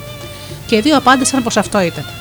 Τότε είπε ο δικαστής: Ανοίξτε τώρα το κιούπι και φέρτε μου μερικές ελιές που έχει μέσα για να δω σε ποια κατάσταση βρίσκονται. Όταν του έφεραν τις ελιές, τις έβαλε στο στόμα του και γεύτηκε και είπε: Πώς συμβαίνει αυτό, η γεύση τους είναι εξαιρετική, σαν να είναι φετινές. Περίεργο. Εγώ περίμενα ύστερα από 7 χρόνια που πέρασαν να τις βρω μουχλιασμένες και σκουλικιασμένες. Να πάτε να μου φέρετε αμέσως δύο εμπόρους ελιών να ζητήσω τη γνώμη, τη γνώμη τους. Τότε τα άλλα δύο παιδιά ανέλαβαν να παίξουν το μέρος των δύο εμπόρων και στάθηκαν μπρος στον καδί και τους ρώτησε: Είστε έμποροι ελιών, και απάντησαν: Ναι, αυτό το εμπόριο κάνουμε από μικρά παιδιά και από αυτό βγάζουμε το καθημερινό μας ψωμί. Τους είπε τότε ο Καδίς: Λοιπόν, πέστε μου, πόσο καιρό μπορούν οι ελιές να διατηρήσουν τη φρεσκάδα τους και τη γεύση τους; Και εκείνοι είπαν: Αφέντε μας, όσο καλά και αν τις περιποιηθείς, πέρασαν τρία χρόνια. Πάνε, δεν φελούν πια. Χάνουν τη γεύση τους και το χρώμα τους και μουχλιάζουν. Και δεν είναι πια για φάγωμα. Τότε πεταξέτε. Τους λέει λοιπόν ο Καδί: Εξετάστε μου τώρα αυτές τις ελιές που είναι σε αυτό το κιούπι και πέστε μου πόσο καιρού είναι και πώς η κατάστασή τους και η γεύση τους. Λοιπόν, τα παιδιά που κάναν τους εμπόρους πήραν μερικές ελιές και τις βάλαν στο στόμα τους και τις δοκίμασαν και αμέσως είπαν: Ο Αφέντη Καδί, οι ελιές αυτές είναι φετινές. Και ο Καδί είπε: Ψέματα λέτε, γιατί ο Αλή Χαουάτζια τι είχε βάλει στο πιθάρι εδώ και 7 χρόνια πριν φύγει για το προσκύνημα της Μέκας. Και αυτοί είπαν: Λέγε ό,τι θέλεις, οι ελιές αυτές είναι φετινές. Δεν ξέρουμε εμείς τη δουλειά μας. Πιάστε όλους τους εμπόρους των ελιών που είναι στη Βαγδάτη και θα δεις πως θα πούν τα ίδια. Ακόμη και ο κατηγορούμενος διατάχθηκε να μυρίσει και να γευτεί τις ελιές και δεν μπόρεσε να μην ομολογήσει πως και αυτό την ίδια γνώμη είχε για τις ελιές. Τότε ο μικρός Καδί είπε στον κατηγορούμενο: Είναι φανερό πως είσαι ένας πανούργος και παλιάνθρωπος και πως έκανες μια πράξη που σου αξίζει κρεμάλα για αυτήν. Και ακούγοντας αυτά τα λόγια, τα παιδιά γύρω χοροπήδησαν και χτύπησαν τα χέρια τους με χαρά και ευθυμία. Ύστερα πιάνοντας τον έμπορο, κάνανε τάχα πως τον κρέμαγαν. Ο Εμμύρης των πιστών, Χαλούν, Χαρούν Ελ Ρασίδ, ευχαριστήθηκε υπερβολικά από την εξυπνάδα του παιδιού που έπαιξε το μέρος του δικαστή στο παιχνίδι και είπε στον Καφάρ: Σημείωσε καλά το παιδί που έκανε τον Καδί σε αυτή την ψεύτικη δίκη για να μου το φέρει το πρωί στο παλάτι. Θέλω αυτό να δικάσει και στα αλήθεια μπρος μου την υπόθεση. Να φέρεις ακόμα και τον Καδί αυτή της πόλης και για να μάθει από αυτό το παιδί πώς δικάζουν. Επίσης, να στείλεις τον Αλή Χαουάτζια και να του παραγγείλεις να φέρει μαζί του το πιθάρι με τις ελιές και να έχει έτοιμους δύο εμπόρους ελιών από την αγορά. Κατά αυτόν τον τρόπο, ενώ περπατούσαν ο Χαλίφης, έδινε διαταγές στον βυζίρι του και σε λίγο φτάσαν στο παλάτι. Το πρωί, ο Γκαφάρο Βαρμακίδης πήγε σε εκείνη τη συνοικία όπου τα παιδιά είχαν παίξει τη νύχτα την δίκη των ελιών και ρώτησε τον δάσκαλο που ήσαν οι μαθητές του και εκείνος απάντησε. Σχόλασαν και πήγε ο καθένας στο σπίτι του. Λοιπόν, ο Βεζίρης επισκέπτηκε τα σπίτια που του έδειξε ο δάσκαλος και πρόσταξε να παρουσιαστούν μπροστά του οι μικροί. Όταν αυτοί μαζόχτηκαν, τους είπε: Ποιος από εσάς την περασμένη νύχτα έπαιξε το μέρος του Καδί σε μια δίκη και έβγαλε απόφαση στην υπόθεση του Αλή Χαουάτζια. Το μεγαλύτερο από τα παιδιά απάντησε: Εγώ, αφέντη Βεζίρι. Και κέρωσε, μην ξέροντας γιατί ρωτούσε. Φώναξε λοιπόν ο Γκαφάρ: Έλα μαζί μου. Σε θέλει ο Εμμύρης των πιστών. Σε αυτά τα λόγια η μάνα του παιδιού καταράχτηκε και τρόμαξε και έμπηξε γορέ κραυγέ. Μα ο Γκαφάρ την παρηγόρησε και είπε: Κυρά μου, μην φοβάσαι και μην, τυρα... μην ταράζεσαι. Τίποτα δεν θα πάθει ο γιος σου και γρήγορα θα γυρίσει πίσω. Και μάλιστα θεωρώ πως αυτό θα το βγει σε καλό. Η γυναίκα ησύχασε ακούγοντας αυτά τα λόγια του Βεζίρι και με χαρά έτησε το παιδί της με τη μεγαλύτερη φορεσιά που είχε και το έστειλε στο Βεζίρι που το πήρε από το χέρι και το οδήγησε στη σάλα των ακροάσεων του Χαλίφη και εκτέλεσε και όλες τις άλλες διταγές που του είχε δώσει ο κυριό του. Έπειτα ο Εμμύρη των Πιστών, αφού κάθεσε στο θρόνο της δικαιοσύνης, έβαλε το παιδί να καθίσει σε μια καρέκλα εμπρός του. Και μόλις ο μηνυτή και ο κατηγορούμενος παρουσιάστηκαν μπροστά του, δηλαδή ο Αλή Χαουάτζια και ο έμπορος της Βαγδάτης, τους πρόσταξαν να εξηγήσουν ο καθένας την υπόθεσή του στο παιδί, που όταν θα άκουγε και τους δυο θα έβγαζε την κρίση του. Έτσι ο μηνυτής και ο κατηγορούμενος εξήγησαν στο παιδί τη διαφορά τους με όλες τις λεπτομέρειες. Και όταν ο κατηγορούμενος πρόβαλε σταθερή άρνηση στα λόγια του μηνυτή, και ήταν έτοιμος να πάρει όρκο πως ό,τι έβλεπε, ότι έλεγε αυτός ήταν αληθινό και σήκωνε για αυτόν τον σκοπό τα χέρια του ψηλά προς το μέρος όπου πέφτει η Μέκα, το παιδί τον εμπόδισε λέγοντάς του: Περιτό, θα πάρεις όρκο άμα σου πούνε, και πρώτα ας έρθει εδώ το κιούπι με τις ελιές. Αμέσως κάποιος κλάβος έφερε και απόθεσε μπροστά του το κιούπι, και το παιδί πρόσταξε να τα ανοίξει. Ύστερα παίρνοντας μερικές στη χούτα του, τι γεύτηκε και έδωσε και στους άλλους δύο εμπόρους των ελιών που είχαν προσκληθεί για τη δίκη να τις εξετάσουν και αυτοί και να δηλώσουν αν είχαν καλή ή κακή γεύση και ως πόσο καιρού ήταν. Εκείνοι γεύτηκαν τις ελιές και είπαν: Η γεύση αυτών των ελιών δεν έχει αλλάξει. Είναι φανερό πως είναι της τελευταίας σοδιά. Και τότε είπε ο μικρός: Θεωρώ πως κάνατε λάθος. Γιατί ο Αλή Χαουάτζια τη έβαλε στο κιούπ εδώ και 7 χρόνια πριν φύγει για το προσκύνημα της Μέκας. Πώς είναι λοιπόν δυνατόν να βρεθούν εκεί μέσα ελιές της τελευταίας σοδιά. Μα εκείνοι απάντησαν: κι όμως έτσι είναι. Δεν ξέρουμε εμείς τη δουλειά μας. Αν δεν μας πιστεύεις, στείλ αμέσως και φέρε και άλλους εμπόρους που δαραπεδερίζονται με αυτό το είδος. Και ρώτησέ τους και θα δεις πως θα σου πούν το ίδιο. Μα όταν ο έμπορος της Βαγδάτης είδε πως πιάστηκε στη φάκα, τα ομολόγησε όλα. Δηλαδή πως πήρε τα φλουριά και γέμισε με το κιούπι με ελιέ της τελευταίας σοδιάς. Ακούγοντας αυτά τα παιδιά, γύρισε στο χαλίφι Χαρούν Έλα Ρασίδ και του είπε: Όντως η ευτυχισμένη βασιλιά την περασμένη νύχτα στο, στο παιχνίδι δικάσε με την υπόθεση αυτή. Μα εσύ μονάχα έχεις τη δύναμη να ορίσεις την ποινή. Σου, σου παρουσίασα το πράγμα πώ είναι και ταπεινά σε παρακαλώ να τιμωρήσεις αυτόν τον έμπορο σύμφωνα με τον νόμο του Κορανιού και με την συνήθεια του Αποστόλου. Και πρόσταξε να δοθούν στον Αλή Χαουάτζια τα χίλια του φλουριά αφού αποδείχθηκε πως είναι δικά του ο Χαλίτη πρόσταξε τους Δήμιου να πάρουν τον έμπορο της Βαγδάτης και να πάνε να τον κρεμάσουν, αφού πρώτα τον αναγκάσουν να τους πει που είχε κρυμμένα τα χίλια φλουριά και να τα δώσουν πίσω στον νόμιμο, στο νόμιμο κυριό τους, τον Αλή Χαουάτζια. Ύστερα γύρισε στο Καδί που βιάστηκε να βγάλει την απόφαση, δίχως να εξετάσει καλά την υπόθεση, και του είπε να μάθει από αυτό το παιδί πώ να εκτελεί άλλη φορά με μεγαλύτερη προσοχή και ευσυνειδησία το καθήκον του. Ακόμα ο πρίγκιπας των αληθινών πιστών αγκάλιασε το παιδί και πρόσταξε το βεζίρι να του δώσει ένα πουγγί μέχρι χίλια χρυσά φλουριά από το βασιλικό θησαυροφυλάκιο και να πάει να το παραδώσει σε όλους τους γονιούς του. Και όταν το παιδί μεγάλωσε και έγινε άντρας, ο εμμύρης των πιστών τον πήρε και του έδωσε μεγάλη θέση στο παλάτι και τον περιποιήθηκε με μεγάλες τιμές και τον γέμισε με πλούτη.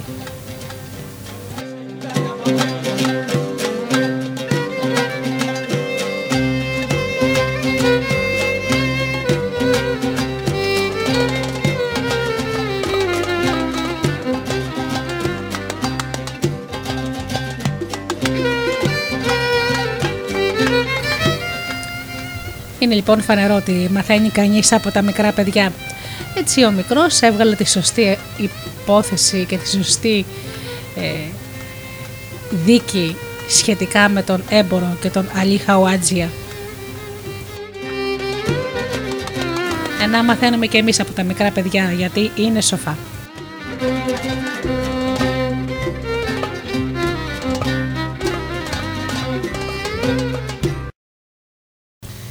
Ηχογραφημένα παραμύθια φίλοι μου και ιστορίες ε, από την λογοτεχνία θα βρείτε στο podcast μου όπως και στη σελίδα μου angeligeorgia.gr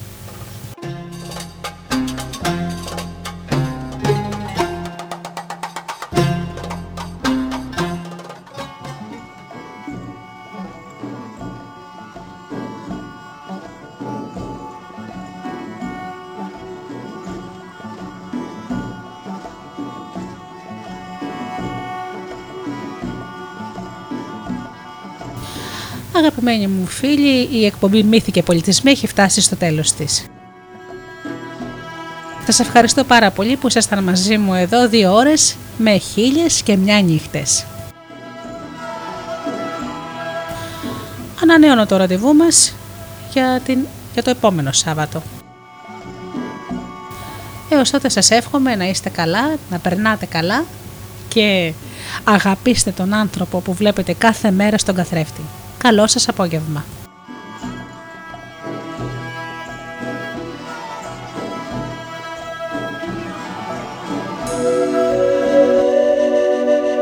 Η μουσική και τα τραγούδια είναι εδώ, στο Delta.gr